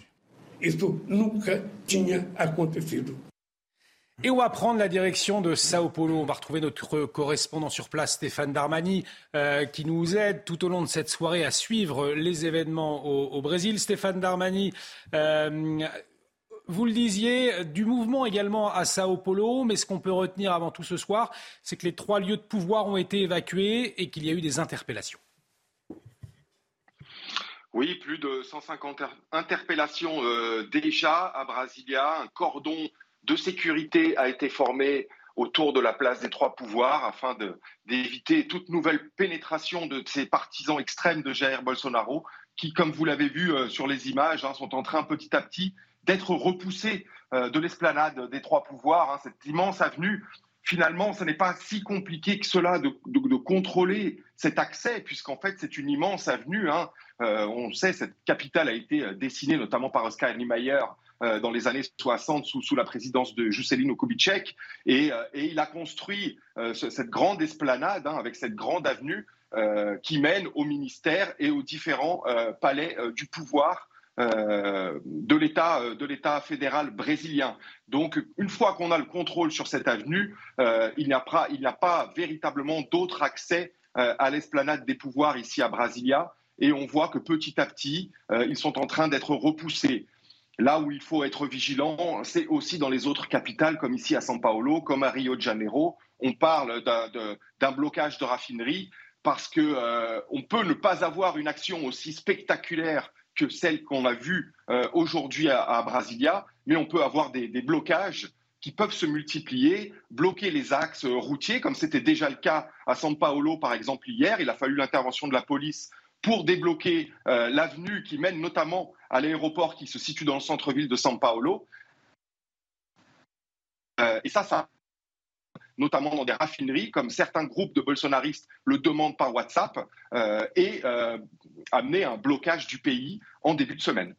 Et on va suivre tout ça de, très près avec vous notamment. Vous restez avec nous, euh, Stéphane Darmani, je le disais en direct euh, depuis Sao Paulo. Ils étaient donc plusieurs milliers de, manifestants à avoir pris d'assaut hein, euh, la place des trois pouvoirs. C'est ce, fameux lieu qui réunit les bâtiments du Congrès, de la Cour suprême et du palais présidentiel. Alors, quelles étaient les, revendications hein, de, ces manifestants, de ces insurgés? Ben, On va en écouter quelques-uns justement.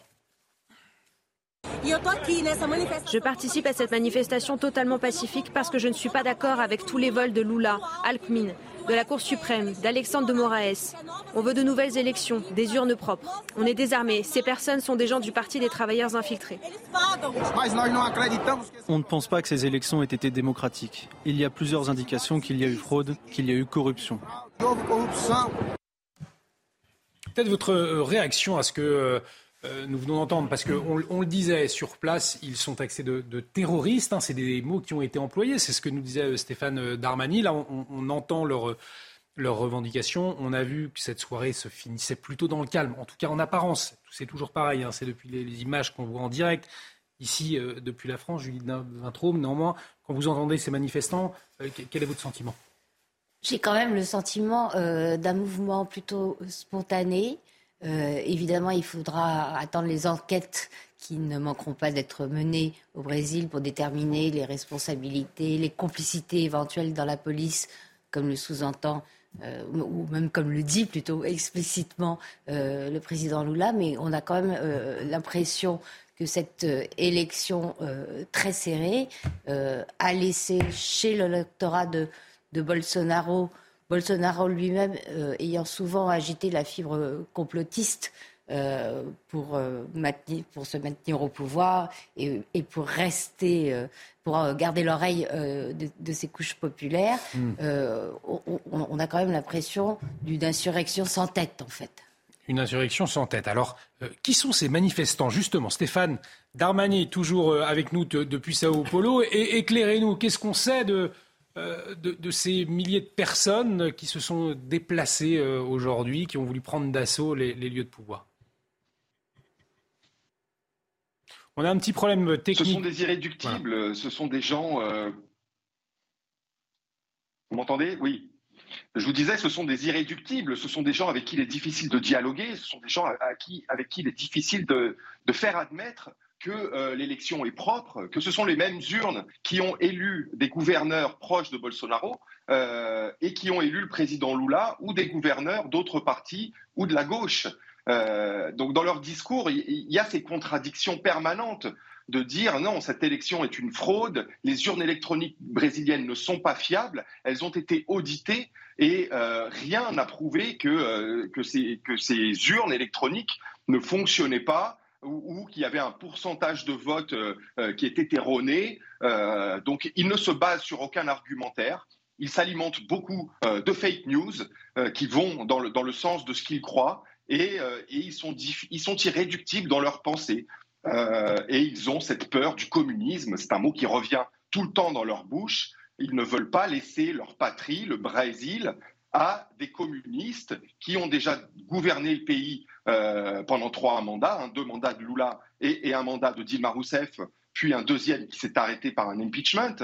Mais euh, pour eux, c'est le retour du communisme avec, avec sa, corruption, avec son alignement idéologique sur le, Venezuela, sur Cuba, et, tout ça, ils le réfutent. Et, ces manifestants, même si cette manifestante disait qu'il n'était pas armé et que c'était pacifique, il faut quand même se rappeler que quelques jours avant l'investiture euh, de Lula, à laquelle Jair Bolsonaro n'a pas participé, c'est la première fois dans l'histoire qu'on voit un président sortant ne pas euh, remettre l'écharpe de président euh, au nouveau président élu, puisqu'il il était parti à Miami. donc, quelques jours avant cette investiture, on a quand même arrêté quelqu'un avec un arsenal d'armes, de bombes, qui était prêt à un attentat d'une grande ampleur lors de l'investiture de, de Lula le 31 décembre. Donc, euh, dire que c'est uniquement pacifique et que ça se fait euh, sans armes, etc., euh, c'est quand même croire à un contrôle de tout cela qui peut déraper à tout moment. On a vu des gens déterrer les pierres qui forment le pavé du palais présidentiel pour ensuite les jeter sur les vitres, pour casser les vitres, pour rentrer. Il y a eu des agressions physiques violentes à coups de barre de fer sur la police à cheval, sur des journalistes. Donc, même si globalement c'est un mouvement qui est plutôt pacifique, on les voyait prier devant les casernes des militaires, hein, chanter l'hymne national, prier pour leur demander une intervention. Là, euh, on peut quand même penser que parmi euh, cette foule, il y a aussi des gens euh, qui sont armés et la violence peut, peut à tout moment revenir et dégénérer. Et peut-être même d'autres opérations, notamment à Sao Paulo. Vous nous le disiez tout à l'heure, Stéphane Darmani. On va prendre la direction des États-Unis, New York plus précisément. Alors, Bien évidemment, il y a eu des, réactions venues du monde entier. Euh, on rappelle que Jair Bolsonaro, donc l'ancien président, eh bien, il est parti il y a quelques jours aux États-Unis. Il est aujourd'hui en Floride. Alors Fanny Chauvin, vous êtes donc euh, à New York. Euh, pas de réaction ce soir hein, de, Jair Bolsonaro qui est aux États-Unis. Effectivement, toujours pas de réaction de l'ancien président brésilien. On sait euh, qu'il est à Orlando, dans le centre de la Floride, depuis euh, fin décembre. Il y est hein, depuis euh, le jour de l'investiture de Lula, le 1er janvier. Et on a eu quelques photos de lui dans les rues de la ville. il s'est fait prendre en photo avec des Brésiliens locaux. On l'a vu aussi dans un fast-food américain. Et son arrivée aux États-Unis a été un peu commentée ici dans les euh, médias. Mais aujourd'hui, hein, il n'y a pas euh, euh, de, réaction. On sait qu'il a loué une villa à Orlando, cette ville qui est connue pour ses parcs d'attractions. Et d'après le, le New York Times, il doit rester un mois ici aux États-Unis. Fanny, les réactions officielles aux États-Unis, quelles sont-elles à cette heure? Eh bien, la Maison-Blanche euh, a déjà réagi à travers la voix de plusieurs euh, ministres, plusieurs membres du gouvernement. Euh, Jack Sullivan, le chargé de la sécurité nationale, a tweeté que les États-Unis condamnent toute tentative qui porte atteinte à la démocratie au Brésil. Quant à Anthony Blinken, le ministre des Affaires étrangères, il demande la fin immédiate des actions violentes. On sait hein, que Joe Biden suit de très près la situation en cours au Brésil si hein, le président américain aujourd'hui est sur le terrain, il est euh, dans le sud, au sud du Texas, près de la frontière euh, mexicaine pour euh, parler immigration. Alors bien sûr, ces, ces, événements au Brésil sont très commentés dans les médias ici parce qu'ils résonnent avec l'attaque au Capitole le 6 janvier, deux ans pratiquement jour pour jour, où les supporters de Donald Trump avaient été entrés au sein du Congrès. Donald Trump, hein, on rappelle qu'il était là des seuls alliés de Jair Bolsonaro, alors que Joe Biden s'est plutôt félicité euh, du retour au pouvoir de Lula, euh, le président américain, qui a même invité euh, son homologue brésilien à venir lui rendre visite, visite rapidement à la Maison Blanche. On sait hein, que Joe Biden veut collaborer avec Lula hein, sur les dossiers du réchauffement climatique et de l'Amazonie.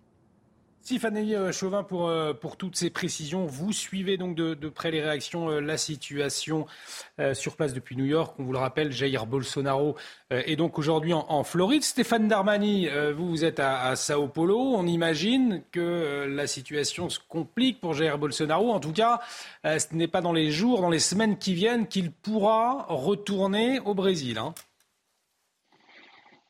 Vraisemblablement pas. De toute façon, il faudrait déjà qu'il qu'il s'exprime, chose qu'il a mis beaucoup de temps à faire après sa défaite aux élections. Il s'est mué dans un mutisme absolu. On l'a vu participer à des commémorations militaires. On l'a vu pleurer euh, lors de ces commémorations militaires. On nous a dit qu'il était complètement déprimé. Ensuite, il a eu une blessure à la jambe qui l'empêchait de se déplacer. Et, finalement, euh, il a eu euh, des, discours très rapides et très neutres euh, sur les réseaux sociaux. Hein. C'est comme ça qu'il s'exprimait déjà pendant son mandat, directement avec ses électeurs, sans passer par les organes de presse, euh, sans conférence de presse, en, organisant des lives sur Facebook, sur ses réseaux sociaux. donc c'est comme ça qu'il l'a fait. Puis il est parti pour Miami et on ne l'a pas entendu depuis. Hein. Il, est logé dans la maison d'un célèbre boxeur de MMA euh, qui s'appelle José Aldo, qui est un de ses partisans, et euh, on sait qu'il euh, veut demander à pouvoir aller s'installer en Italie afin d'échapper à la justice. Il a une très grande peur, Jair Bolsonaro, pour lui et pour sa famille, hein, notamment ses fils, qui sont aussi des élus de la République, c'est de finir en prison comme Lula avant lui. Et, et pour ça, s'il le faut ne pas retourner au Brésil, il ne reviendra pas. Merci beaucoup Stéphane pour toutes ces précisions. Donc on attend, on scrute de très près une éventuelle réaction de l'ancien président Jair Bolsonaro. En tout cas, euh, en France, il y a eu beaucoup de réactions de la classe politique, euh, surtout à gauche euh, et à l'extrême gauche, et, assez rapidement, hein, très tôt dans la soirée. On peut à commencer par Jean-Luc Mélenchon. qui Emmanuel Macron, bien évidemment d'abord, mais comme président de la République, hein, la volonté du peuple brésilien et les institutions démocratiques doivent être respectées. Le président Lula peut compter sur le soutien indéfectible de la France. C'était donc la réaction d'Emmanuel Macron. Mais plutôt, eh bien, c'est Jean-Luc Mélenchon qui a réagi, l'un des premiers d'ailleurs, au Brésil, l'extrême droite tente un putsch en mode Trump contre le nouveau président de gauche Lula. Solidarité avec la démocratie brésilienne. Toujours à gauche, c'est Olivier Faure, cette fois du Parti socialiste. Voilà euh, ce qu'est l'extrême droite partout dans le monde. Au final, toujours le refus de la démocratie, soutien total à Lula président. Autre réaction, Stéphane Séjourné, donc euh, de euh, Renaissance, solidarité avec le peuple brésilien dont les institutions sont attaquées par des militants d'extrême droite. Voilà où mène le complotisme, euh, nous dit Stéphane Séjourné. Donc c'était en, fin de soirée. Et puis celle de Louis Boyard, de LFI, hein, actuellement l'extrême droite brésilienne, envahit les lieux de pouvoir au Brésil.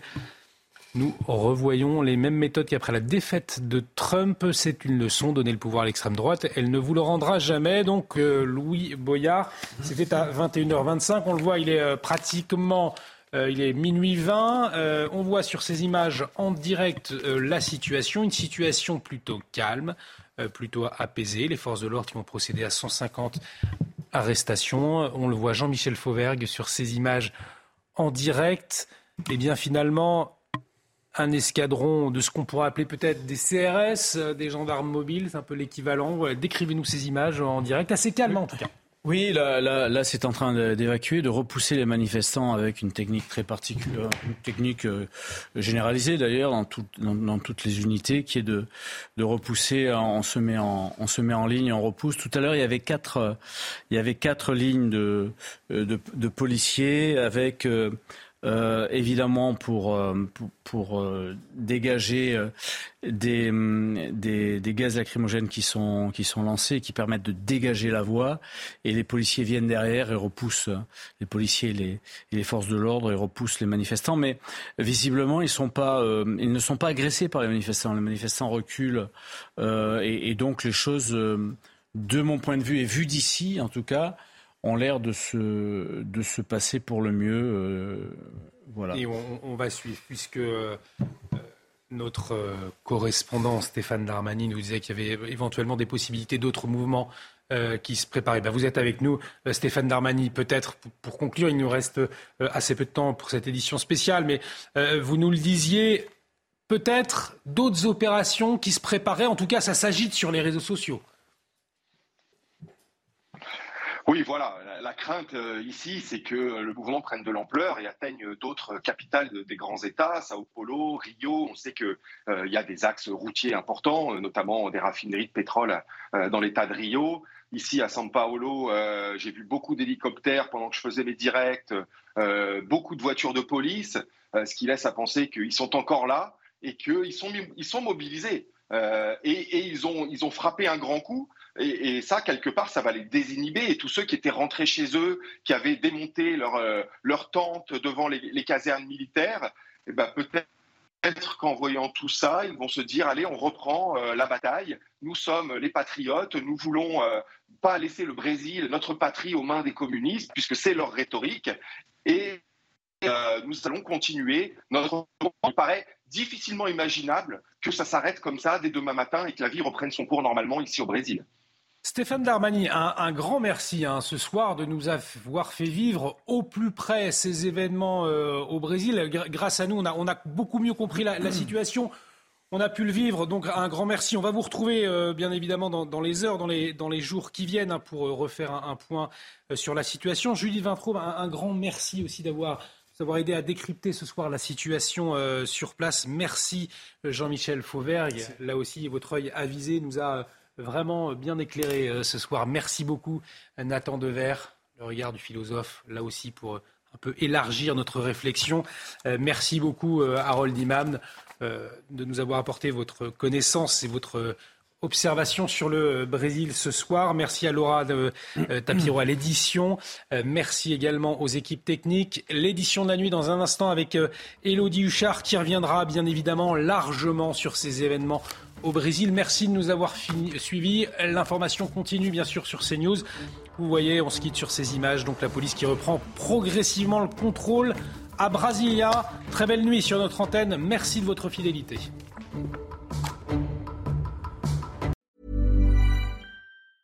Hi, I'm Daniel, founder of Pretty Litter. Did you know cats tend to hide symptoms of sickness and pain? I learned this the hard way after losing my cat, Gingy. So I created Pretty Litter, a health monitoring litter that helps detect early signs of illness by changing colors, saving you money and potentially your cat's life. Pretty Litter is veterinarian developed, and it's the easiest way to keep tabs on your fur baby's health right at home. Go to prettylitter.com and use code ACAST for 20% off your first order and a free cat toy. Terms and conditions apply. See site for details.